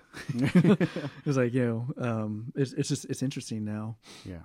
as it's um this Saturday will be two years that I've been officially divorced. So, um, So okay, you got the apology. 2019. You're struggling to to find a job to Yeah. find out where you want to be. yeah, sure. You have a fucking weirdo idea about an RV. That's been for two years Uh, now. Yeah, you, you just don't know. And I remember talking to you, just like you just don't know where to go, where to be. Yeah, there's Okay. there's so many options, but all of them required a job, and I could not find a fucking job anywhere. And the places that I, I could find one, somehow like my application or something got dropped. So then when they did finally contact me, they're offering me a different position where they needed site, like it was like stated and thing like site needed, Yeah, and um, so it just it just kept happening. So I was like, so I came and visited you in June, and I'd visited a couple times. You that was for my birthday, wasn't it? Yes, your birthday, and then I think just Yeah, you didn't come about because we went to uh Mexican restaurant. Is that when we went to uh, Casa Maria for the yeah, first time? was it? Was it? Yeah, I've been was trying to last year. think. I've been Yeah. trying to think of when it when it was when we went. It's like we celebrated something. It's like I know it was an ACB stuff. Okay, yeah, yeah, Yeah, because you were gonna surprise me, but I, I kind of found out. You were gonna... I don't know how I found out. yeah. I- I probably blew it and didn't realize it. Um, but um, but yeah. So then it came came in, and then issues with your prior roommate arose, and it was you know it let me the chance to put my foot in the door. And we have an opening. yeah, yeah. I mean, I came in just coming to hang out and left with with, you know, uh, pros- or, you know, left left with the room because she'd moved out while I was here. Yeah, so, two weeks later, you know, I packed up all my stuff and I moved, and you know, back in back in Austin, and it's Uh, good. What was that feeling knowing to be back? Was it because like it's basically like the way I saw it was you had to get away for a while, but this was always your home. Yeah, exactly. So what what did what was your? And then like right, at this point, Egypt was with your uh My ex in laws. yeah ex in laws, and I had just seen her. Um, I had seen her. Oh, it had already been a year since I'd seen her because I saw her in May of 2018. so okay. So from the beginning, start life went down, depression, gun in the rifle, rifle in the field. Yeah. Realized things changed, went back up. Then Things were really good. things started going down. We started noticing your your your marriage is falling apart. Yeah, cancer down. Things were up. And then when did it started come? Was it that when it started going back up? Was it the apology? That when things started coming back? When things started coming back up? things started coming. I so I started dating a girl. Uh, you know about her, and Was that so? Okay, the moment you made, came to Austin, moved to Austin, was that the point where? um, no. Okay, So that's when everything like shot up. But so I was kind of you know kind of right and steady. Um, I was at peace with everything, but still not where I wanted to be. yeah, and so started dating this girl, and um, I- so, okay, dating this girl. mhm. What happened? How did you guys meet? Well, not meet, but how did it? How did it turn into something? we so we met at a friend's uh, crawfish boil, which I love crawfish. Um, Who, who are you talking about? Marshall. Oh, oh, so oh, Marshall's crawfish boil, uh, Alex. Oh yeah, I forgot about. Oops. Yeah, yeah, yeah. So oh shit. Okay. yeah, I this is forgot. this is this is pre pre Austin. Yeah. Okay. Yeah. So So, Um, if she hears this, sorry. so um, I started dating dating, and at the the whole time before, like I was not ready to date, and I had some suitors, and I had I had a friend that I kind of had a crush on. Um, shit happened with that, but um, but I just I wasn't ready. You know, I was like I can't love anyone because I don't love myself enough, and it's like I'm not happy. Like I'm just gonna bring shit and turmoil. You know. Yeah. So I started feeling a little more ready. And so I met this girl at, at the party. She's leaving. I was like, hey, like she sounds really cute. And so I knew her name, but I didn't really know much else about her. So like a week later, she had to me on Facebook. And I was, I was here, the, here in Austin when she did. So her and I just got to talking. She thought I was cute. I was like, yeah, you sounded cute. We had a lot of things in common. And so we went on a couple dates and had a lot of fun. You know, she's very interesting. She's very funny, and she's not afraid of being her, which was a big turn on because uh, And this is not Alex. this is Alex. Yeah. Oh, okay. So, uh, so Alex kind of showed me that I was okay and that I like things weren't as I wasn't as in bad shape as I thought I was. Um, and I'm I'm very critical on myself. So, so she made me feel really good. So we, you know, we're talking and dating, um, and things were nice. And then all of a sudden, I was like, you know, like this isn't where I want to be. And yeah, I, I feel horrible because of that. But her and I told each other, you know, if we don't feel it, let's tell the other one instead of dragging this on because that can happen to me in my marriage. Yeah. You know, she didn't feel it for years, according to her, several years, but she kept up the charade, and you know, Alex had the same thing happen to her. So, was she your rebound but didn't know it? Um, I mean, not to not to belittle her, not Yeah. to you know, in hindsight. I wouldn't necessarily say she was a rebound per se, but um, I was able to to kind of you know who I know who I am and know. What, did you hear me my beard? Yeah. yeah. Sorry. Go ahead. um, kind of know what I want and who I want and where I want to be. And I liked Corpus, but I just did not see a future in it. There's something about it I was like, oh, you know, like I don't want to be here. Yeah. And you know, Austin, Austin has always been like it's it's always felt like home. hmm When I left, it's like, but I wasn't really leaving home at the time. You know, at that Yeah. time it wasn't really home. But so, um, so yeah, so I kind of break things off with her as gently as I can. You know, we keep, you know, I, I check on her from time to time. She's make sure she was okay, and then I moved to Austin, and um, should I say her name? Uh, whatever you want, man. It's up to you. I mean, we're out there, so um, ish. So you'd been telling me to contact a friend for years. I'm like, hey, let's go get a drink. It's like, nah, she's got a boyfriend. She's got a boyfriend. And, what did uh, I say? Fuck her boyfriend. and it's like, yeah. I was like, but it's like, you know, I kind of had some shit happen to me. It's like, I can't do that to somebody else. He's like, as much as I want to say it, it's like, I can't do it. But Uh, don't take any advice from Steven. yeah, People. yeah, because I would end up. Well, I don't know. It was. It turned out good. yeah, no, it totally did. So go ahead. But I mean, I just kind of wanted to do it on my terms. I wouldn't have felt right, especially what happened with me. But um, apparently, she had a crush on me from a long time ago, and I did too. And so, you know, this is married when I was married, but yeah, I was a, I was a married spud, so I didn't entertain the thought. I just, you know, look, don't touch, Yeah. Yeah. and you know, vice versa with her because she was in a long term relationship as well. hmm Um, and then So okay, you moved to Austin. You're Yeah. finally here. yeah, You're back home. Um, Egypt's not getting any better. no, You you you're talking to someone, not really dating. You're just sort of talking to someone. You ended you ended a relationship with Alex. Yeah. You got away from there.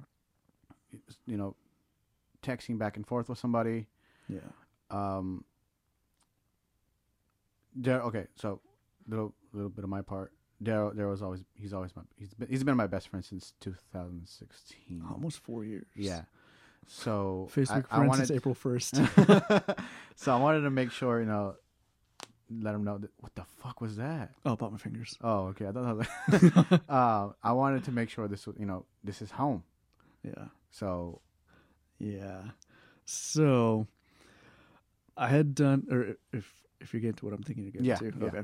So um I had done painting with a twist uh twice and I painted Egypt and I painted my cat Montego. So I had my Montego painting uh you know, I got that in the divorce.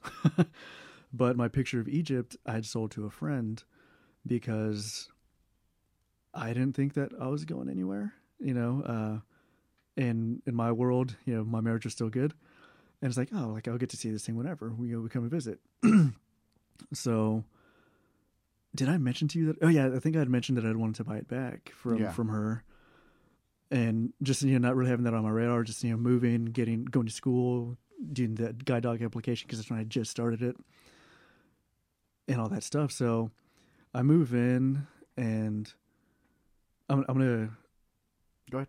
uh, so I move in, and um, so my first day in, I had just packed or finished unpacking all my stuff, and Stephen told me I should contact my friend. I was like, yeah, you know, like let me just, you know, let me get my bed situated because I was sleeping on a camping cot. I had to figure out where my clothes were, and so we're sitting down taking a break, and lo and behold, she writes me in Facebook Messenger, and um, oh yeah, because you took a picture with the with the yeah. Okay. yeah. So, so Stephen and do I say her name? Yeah, say Okay. So Stephen and Antoinette bought my picture, my painting back of Egypt, and they. well, she, she had no idea either.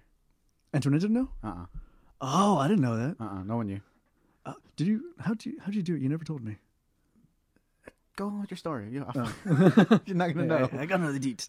um, um, so, so Steven gives me the picture, and I talk a lot, and I'm horrible at expressing myself, so I talk a lot more when I'm trying to to get the words out.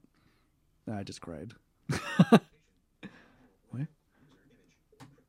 Um, Shut the. so I was, you know, I, I got all emotional, and um, y'all took a picture of me with it, I believe, right? Yeah. So I took a picture of me with it and I posted it on Facebook. And shortly later, I get contacted by you know who.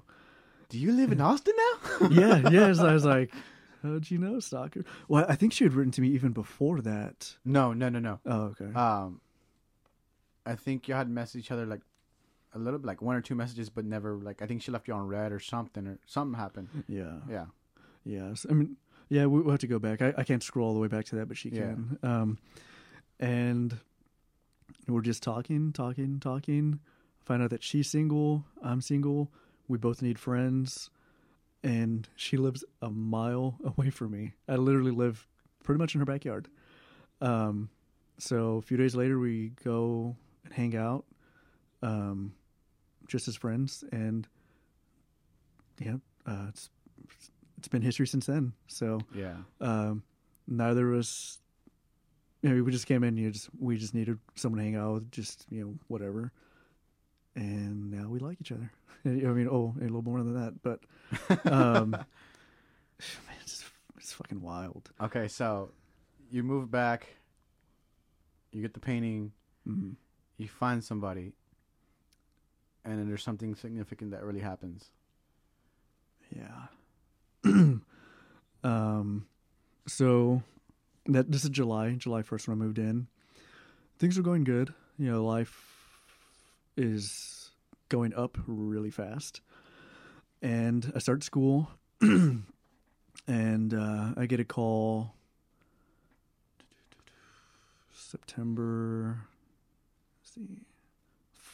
Mm, fifth and it's my ex-wife and we had agreed that we would only talk uh, when it pertained to egypt and so um, Uh, if you guys forgot, Egypt is his Yeah. first guide dog. yeah, Egypt was my first guide dog. Her parents have her now, and you know that's kind of a you know a topic that you know no matter what, like you know, it's understood that we can talk about that.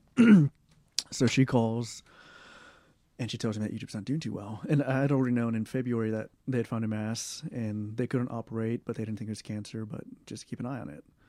So, April 31st, Natalie's parents' pet dog, their other pet dog, had passed away.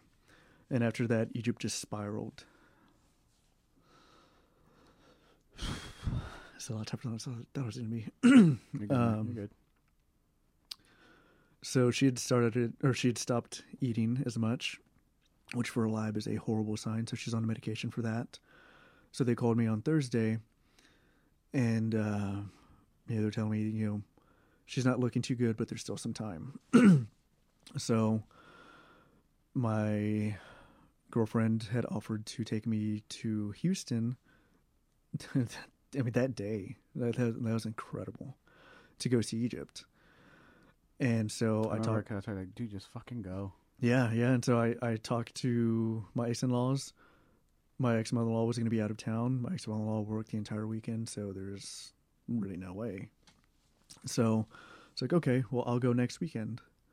So, still on my mind, making plans to go the following weekend. Well, um,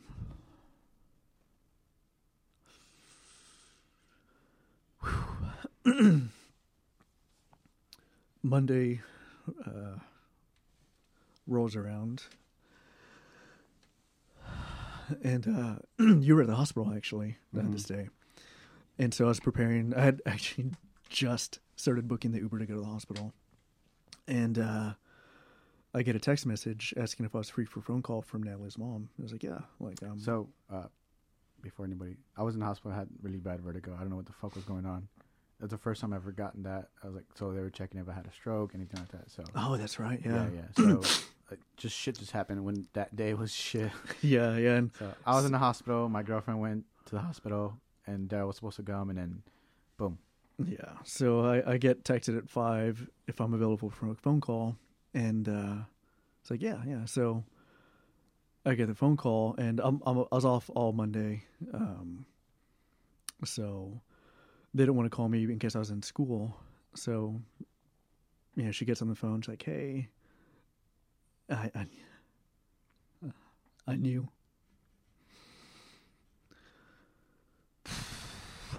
Man, um, so I just, you know, I was like, you know, did Deidre pass away? And she told me, yeah, that they had to put her down at 10 in the morning because uh, she couldn't get out of bed. And so, man, talking about pulling the rug and, you know, somebody getting behind your knees and pushing you all at the same time. Yeah. Um, man, that, that rocked me. So, needless to say, I, I was in no shape to go to the hospital. Yeah. Uh, you know, family was calling me. Girlfriend came and came by to make sure I was okay and took me to her, her house and stuff. And yeah, I, I, I, I, I don't know what to do. It's just, you know, And at this point, like Daryl like was going through that. I was at home. I was fucked up as well. yeah. Um, we were both we. I shouldn't have been alone. Daryl shouldn't have been alone. yeah. Hindsight, like, what the fuck, man? Why did you go over there? Why was I here by myself? yeah. um, so yeah, so um, Egypt passed away, and I'll, let you recover a little bit, but I'll, I'll, I'll right. speak for you for a bit. Um, Egypt meant a lot to everyone, um, especially with with us, with me. She kind of looked over my guide dog because my guide dog's not hyper. Um, he kind of like took some uh, uh, mannerisms from her. She was chill. He was chill. Dogs would play. She would go hide. He would go hide. Yeah. So And if if I told her that's enough, she'd break up the all the playtime and everyone stopped playing. yeah, and then like uh when we would walk places, like me and Daryl would always go places together, and you know, and that's when I was saying like he knew she was gonna semi-retire because there was no one hell I should be in front of him. Yeah. So, you know, seeing Egypt, Finn, a three-year-old dog, and Egypt, ten-year-old dog, there's a huge difference. So we knew something was coming, you know, and Finn. I mean, Daryl pretty much raised Finn. Yeah. So, I, I uh, held him when he was a uh, couple of days old. no, his eyes weren't open. He's a little, a little jelly roll, man. Yeah, so he was he knew Egypt from the beginning, and, he, and that painting that I got him when he got home, when he finally moved to Austin, was a painting of Egypt. Oh, I didn't say that part. Uh uh Oh, Yeah, it was a painting of it was a painting of Egypt that he painted. I don't maybe you did. I don't know, but you know I knew he needed that because the inevitable was going to happen eventually. yeah. So, sure enough, he got that phone call that she passed, um, and it hit everyone. Not you know not just him, hit all of us. It was, it was pretty bad. Yeah. Nelly actually checked to see if, I was doing okay. it's like, well, not not really. You know, as best as can be done. And there, there's people out there that don't understand um, the bond between a guide dog and, and a person, and it's Yeah. it's so fucking big. It's not it's not just a fucking dog. It's not a child that we think it's a child. Hey. It's it's bigger than that. I mean, we love them like our children, but we depend on them like a parent. And essentially, as they get us from A to B safely, you know, they're a constant companion. They're fun in the morning, fun at night. You know, you're upset, you know, or they just make random noises when they they're not pleased. They're not they're not robots either. They're actual you know living things. yeah, they're like little mini humans that can't talk and wiggle their butts a lot. Yeah. So when something like this hits a person, it hits them hard. and it's been it's been five months and yeah it's- yeah, obviously i still get emotional about it so yeah i mean that that happened and yeah i mean it took me it took me a while uh, it's just a hot, a hot mess for a, a good while Yeah. Okay, Um, so that happened. You know, kind of rocky start in Austin. yeah um, you found somebody, you know, starting to get back up again. You're, Yeah. you're back in Austin. You quit Yep. school. yeah Um, so now 2020, where are you at now? Where your where's your head at now? Where your emotions at now? You have a new guide dog. What's going on? well, like I said, I, I quit school, so I was going. I had re-enrolled at, uh, at ACC for software engineering, and um, kind of like all places are like, oh yeah, yeah, like we've had blind students come in, yeah, it's like no problem. Come to find out that they're actually visually impaired, and there are blind computer coders. I don't know if the uh, term blind is a blanket in the in the news, but supposedly there there are blind, completely blind coders. Um, but I couldn't find any resources to find a programming environment to help me simulate my code. And if I could get audio feedback, I couldn't get simulation feedback or I couldn't get the results I needed. And then I couldn't debug my stuff because it wouldn't read what I needed it to. So again, I got severely behind. Um, one because I couldn't get some or one of my books, and two because none of the software is, uh, was uh, usable. And then another professor would not send my tests to disability services, um, which I'm pretty sure he probably got fired for that. I know they reported him to the dean for not yeah. for not doing that stuff. Um, but then I realized, yeah, I, I wanted to help the blind community, and um, so I have some app ideas which I still have, which I'm probably just gonna find someone else to do it once I have a million dollars. But um, but I realized that you know, yeah, I can do stuff for others, I can make them happy, but if it's not gonna make me happy, why am I gonna put myself through that? And I'm not someone to just sit and work on something and not have something tangible to show for it. That's why school is kind of like, meh, like you know, it's it's an accomplishment, but yeah, I've got a piece of paper, you know. Yeah. Uh, who's to say this isn't, you know, just something from the uh, from the printer, Yeah. uh, somebody's butt cheeks. So, um, so I dropped because like, no, I'm as much as you know, as as much as I have ideas for this, that's not my calling. Uh, I'm more of a mechanical person, Yeah. uh, built with my hands. So I have a couple patent ideas that now I know how to patent pen. So I'm working on that. Um, and yeah, so now I'm trying to find some books to teach myself calculus so I can do mechanical engineering, which is something I've wanted to do since I started college. But I was scared of calculus, and you know, it's like, you know what? I'm failing now because I haven't even tried. If I try and fail, hey, all right.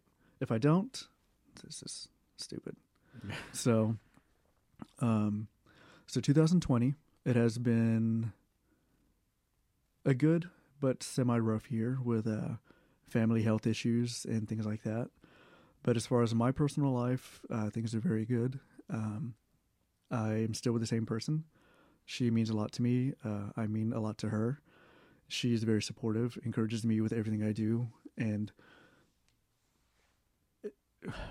we communicate like no other. it's I, I can tell her anything, and I don't feel judged.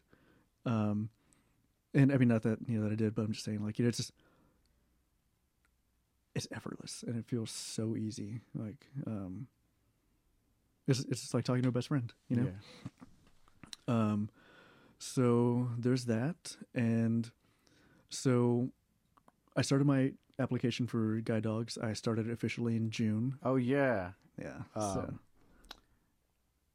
Yeah, go ahead with that. that's, Okay, that's so- interesting story. So I originally I had applied to Guide Dogs of Texas because that's where my ex worked, and I was going to get one of their dogs. Well, we split. So- yeah, and not not being petty, but it's like, hell no. Yeah.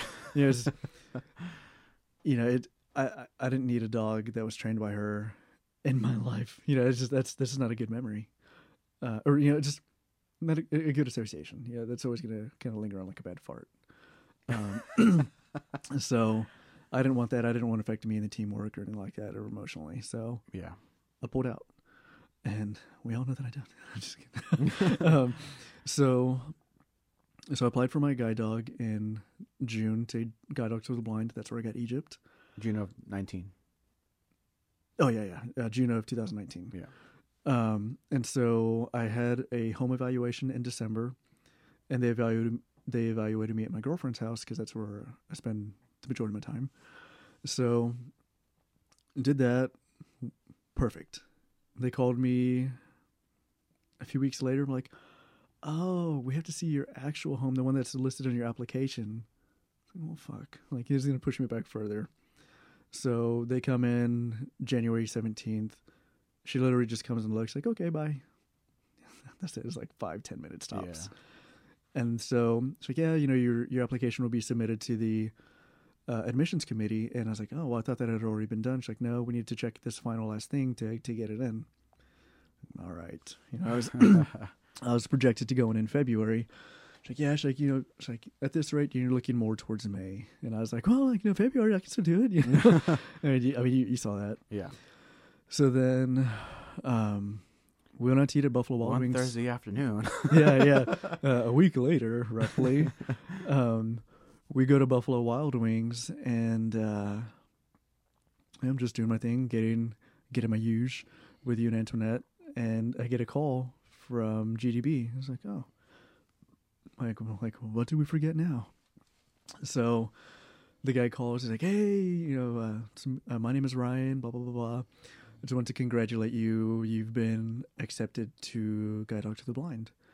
Uh, I was like, oh, like great. You know, you could have just sent me the, this in the, the mail, but whatever. you know, I'm still excited just to be told how long I'm going to be waiting for. And so he continues on like, well, as you know, it's a several month uh, process to get a match for you, and it's like with your particular specifications and requests, it you know it could take longer. It's like, but that's not the case with you. It's like uh, we have found a match for you. It's like normally it's a couple months. It's like yours only lasted a couple hours from uh, acceptance to match. So, uh, so he's like, you know, how does class on February 9th sound? It's like, is that interfere with anything? It's like, well, gonna have to tell my girlfriend I'm not gonna be around for val- Valentine's Day, but hell yeah, man, I'm in. And so, uh, yeah, yeah. So I had a week, a little less than a week and a half to to prep. hold on, hold on, hold on. What happened that day? Like, yeah, I was about to get to that. um, so it was kind of a, a whirlwind of uh, just craziness.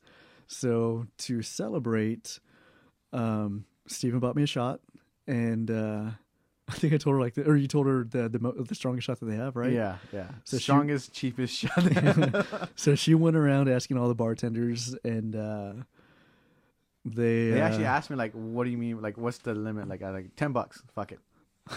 yeah, so- yeah. I think it was what a seven fifty shot or something like that. I, no, I don't know. Yeah. Was it?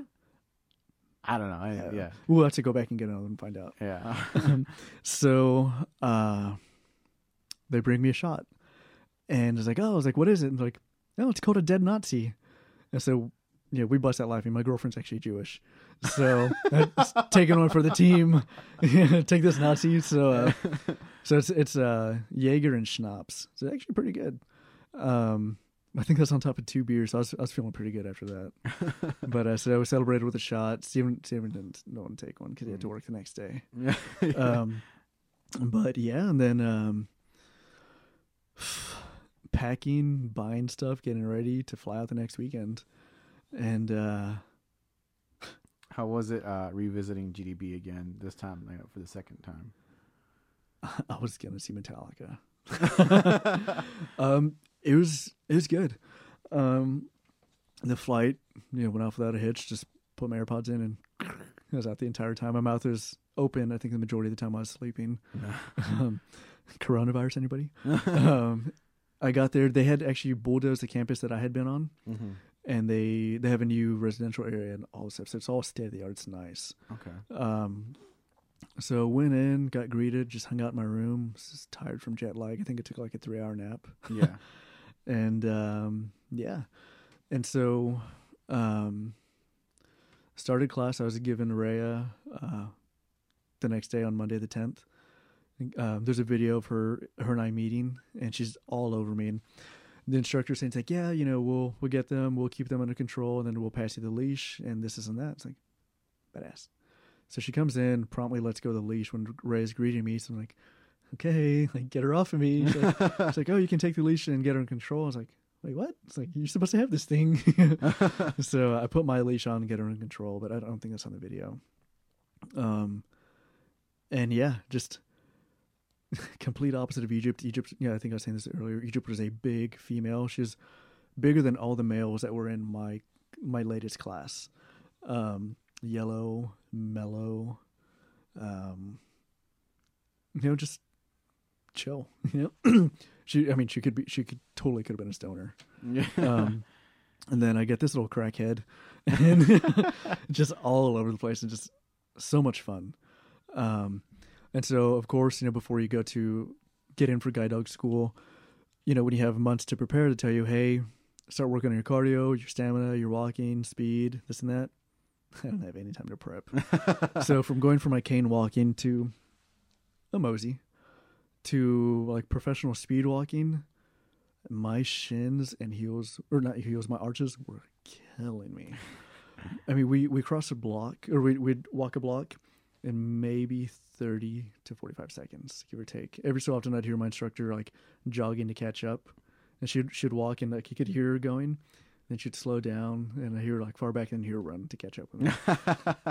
And so, and then um, with my classmates, they're like, "Oh yeah, you know, our dog is so fast, so fast." I was like, "Really?" I was like, "I wonder if they're as fast as me and Rhea."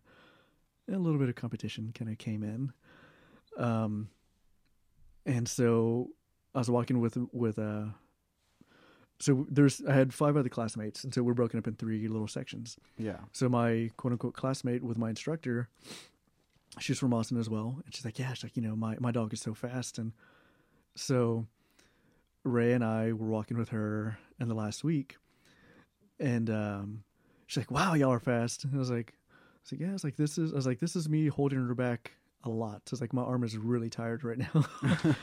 and uh, I was like, is this y'all's y'all's normal speech?" She's like, no. She's like, this is super fast for us. I was like, oh, like this is like, this is our really slow mosey. She's like, really? I was like, uh huh. so, so, but I just kind of wanted to join the walk, and so my instructor didn't have to worry about us, you know, getting way too far ahead. Yeah.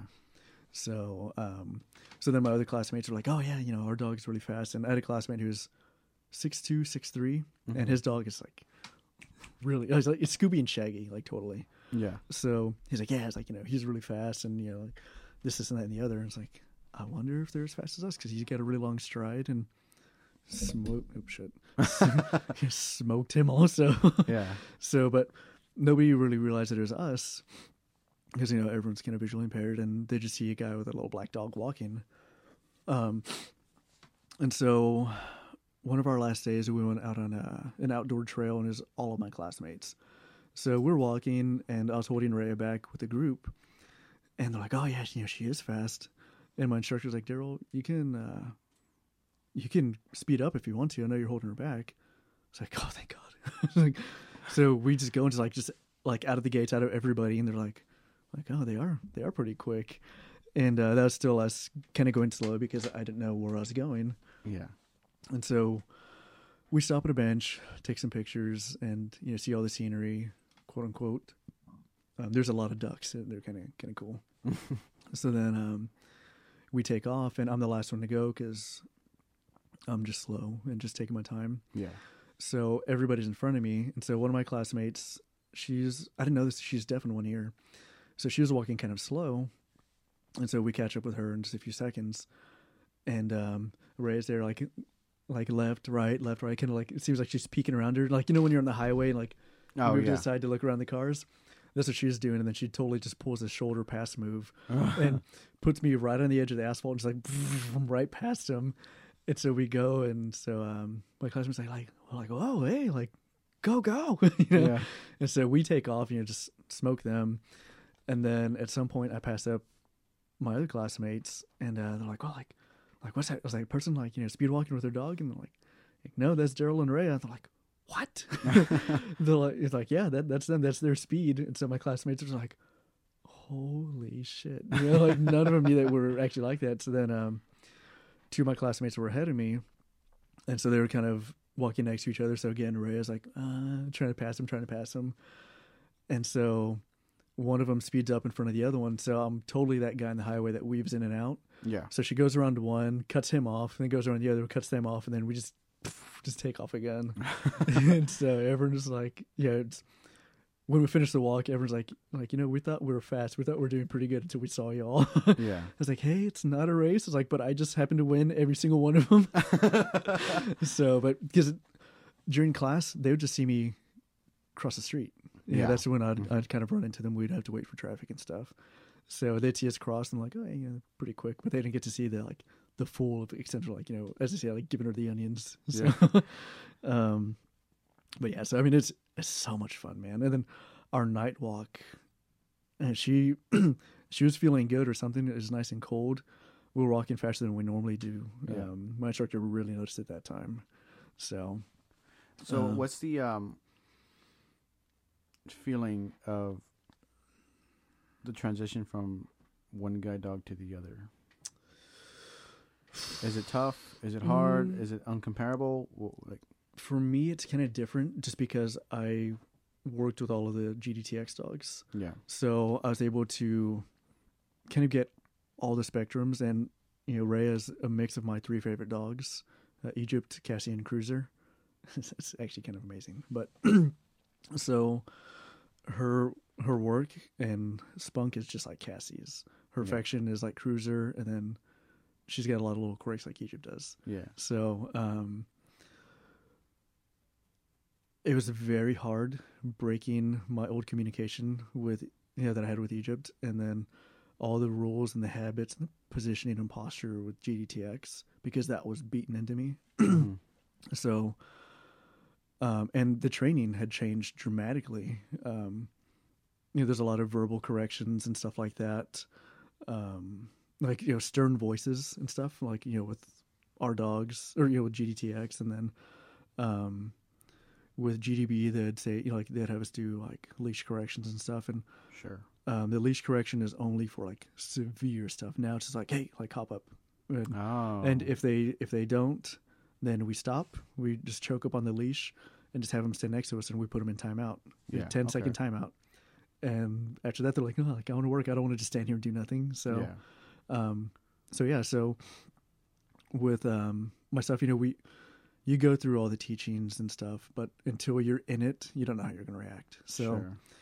she wasn't doing very well with dog distractions. Like they could not find something to distract her with.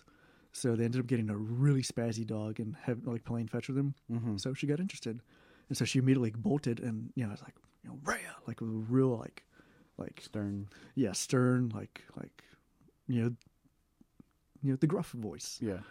And uh, I was so embarrassed. Like, yeah, we don't want to do that because you know might get a negative pr- or uh, you know uh, view in uh, in public and this that and the other, and your dog you know has never really been talked to like that. So you know, blah blah blah blah. She's like, she's like, it's effective. You got her attention, but she didn't know what to do after that because she was so stunned from your voice. Yeah. So I was really embarrassed. I was like, you know, I was like, it's never going to happen again, and it hasn't. Yeah. so um, for me, it's just tough breaking all of my old habits. Sure. Um, and then, yeah, just all, all the teachings, you know, things have changed. You know, the, the field's always evolving. Mm-hmm. So, yeah, I mean, that's just the hard part. And then um, with Egypt, my gestures were completely different, and she would she would pick up on them. With this one, she knows what she knows. So I was like, oh shit, like I can't I can't get away with this. Yeah. Um, but yeah, and then she's so fast that it's hard to gauge where I'm going to be. So I end up passing up where I need to turn, or you know, I I uh, jump the gun. Yeah. So I'm working on our on our timing and positioning. So, That's good. um, but uh, So now, like, you kind of got like at the end of your your journey from like everything that happened to you from the beginning to like now, yeah, because this Oh, is shit. where oh shit, you're so far away from the mic. Um, where do you feel that you're at now, emotionally, uh, mentally, physically, to everything you've been through? from leaving Austin to coming back. Yeah, or like from the beginning, like yeah, from Yeah. every, any part, like like how are you feeling now? Right, Today? right now, I feel I'm the happiest and healthiest I've ever been, physically and emotionally. Um, when I left Austin, I weighed 182 pounds. My cholesterol was bad. uh, I was chubby. I was emotionally just drained and zapped. I, I was I was battered. You know, Yeah. um, ask anybody, they they can tell you. And again, I'm not talking shit. It's just that's just how life is, guys. Um, and now, you know, I've I'm happy. Um, I have love in my life, which I don't need that to be happy, but everything fell into place when I moved here. It, it I had no intentions of dating anybody when I moved, but I always had something for my girlfriend, and you know, it's always kind of was like, oh yeah, like if she if she ever comes into my life, you know, like I'll drop everything, kind of thing. Yeah. Not not thinking that was actually gonna happen, and I didn't exactly drop everything, but she was the exception. Mhm. Um, I wasn't planning on dating her. We went on our what we call now our first date, and we really clicked and not expecting it. But I always that we had good chemistry in our past, so I wasn't hundred percent surprised. But, um, yeah, and so both of us didn't intend on falling in love with each other, but we did, and so there's that. I know where I want to be, you know, for the most part in my future. I have a partner who has a lot of the same goals and has the same a lot of the same moral values and family values and you know what they want to do in life. Um, basically, my you know I've, I've got a great little guide dog. She's got a lot of spunk. She's got a lot of pep, and I have my independence. And before in in, in Alice, I was stuck at home. I was stuck at my parents' office. There's no transportation. Um, I couldn't get out because there's rattlesnakes. Now we can get out in the backyard, play with the dogs, work on the lawnmower, make a fire, whatever I want to do. You Yeah. know, um, I'm happy. You know, and I don't think I've ever been this happy in my life. And not to say that my marriage was a complete fraud or charade or anything like that, but I feel now that I know what love is. You know, like I knew I know how to love and how to give love and stuff like that, but receiving it, you know, after the stuff that she told me, you know, um, about She- oh uh, about you know uh, Natalie or you know Natalie, um, not loving me for so many years and stuff like that. Yeah. and kind of going back and like I told you, like you know I've I know how I like I, I can refuel the emotion of situations Mhm. and yeah, I, yeah, I can definitely feel the emptiness and the hollowness. And so now, um, it's a team, you know. Yeah. Um, I take care of her; she takes care of me, and um, I think we complement each other really well. so, um, she kind of had the same situation. Uh, she didn't have to deal with the emotional trauma that I had to to that extent, but she went through kind of the same thing. So we both know what it feels like to uh, be pri- or have someone else prioritize instead of us, and um, so I mean we speak we speak each other's language in, in every in every way, except she speaks Spanish and I don't. um, but yeah, man, I just yeah, uh, there's there's no words. It's I mean, Yeah. you know, as corny as it sounds, like serendipitous. You know, I, I never would have expected something like this happen. You know, Sure. her her too, and yeah, I'm I'm glad I made the exception because it'd have been so stupid to just pass her up. Well, good, man. So- Well, that's awesome. Well, I mean, we've been here for like three or four hours. You told your story. uh, it's a long one. That's gonna- good, though. That's what it's here It's for. gonna be like five episodes long. so, all right. Last one last thing. Um, people are gonna listen. What is one thing that you take from your life that you would want to give people advice on? Just one thing. Um, anybody that's going through the same thing you've gone through, any little pit, any little bit, any, anything. What What do you want to say to them out there? Man, there was an awesome, awesome saying that I saw the other day, and I cannot remember it, but it deals to the fact that um, a situation is only for a period of your life. Um, it could be a day, could be a couple minutes, could be a couple years, but it's only for a period of your life. You have your entire life to live, and a lot of good stuff is going to happen in it. So there's always a silver lining to any bad situation. Yeah, with my previous relationship, it led me to my current relationship. In all, in all honesty, we wouldn't have met if it wasn't for it. Um, I learned a lot of good lessons. I got a guide dog. Um, so no matter how bleak something looks, look at the silver lining, make it positive, and appreciate appreciate what it you know what it is. You know, and it's like I said. Um, there's always someone that has it worse than you. Like with cancer, I went through 17 exposures. Guys with prostate cancer 1 through 51. Um, and yeah, um, so I hang on, I, I was I had lost my train of thought. Uh, so I live by the the five five slash five rule. If it's not going to affect you in five years, give it five more minutes of your time and move on, and life will be good. There you go. So All right, man. Well, thank you for being the first guest of this podcast. And I, I just came up with the name. just okay. Oh no, go ahead, go ahead. Which bring, uh, brings me to my next point. Don't crack. That's the Water Boy, if you guys but I just came up with the name instead of the blind life, my blind life. yeah. So, Daryl Garza, Daryl? Oh yeah. Oh, or wait, what? No, like I'm Daryl Garza. And this Oh. is Yeah. Oh, I'm Daryl Garza, and this is the first episode of My Blind Life. there you go, guys. Thank you for listening. Thank, thanks a lot, guys. All right, guys have a good one. I'll see you guys later. This is my podcast. I say that. I'm just kidding. well, I think I said take care, guys. I was like, Bye, guys. Later.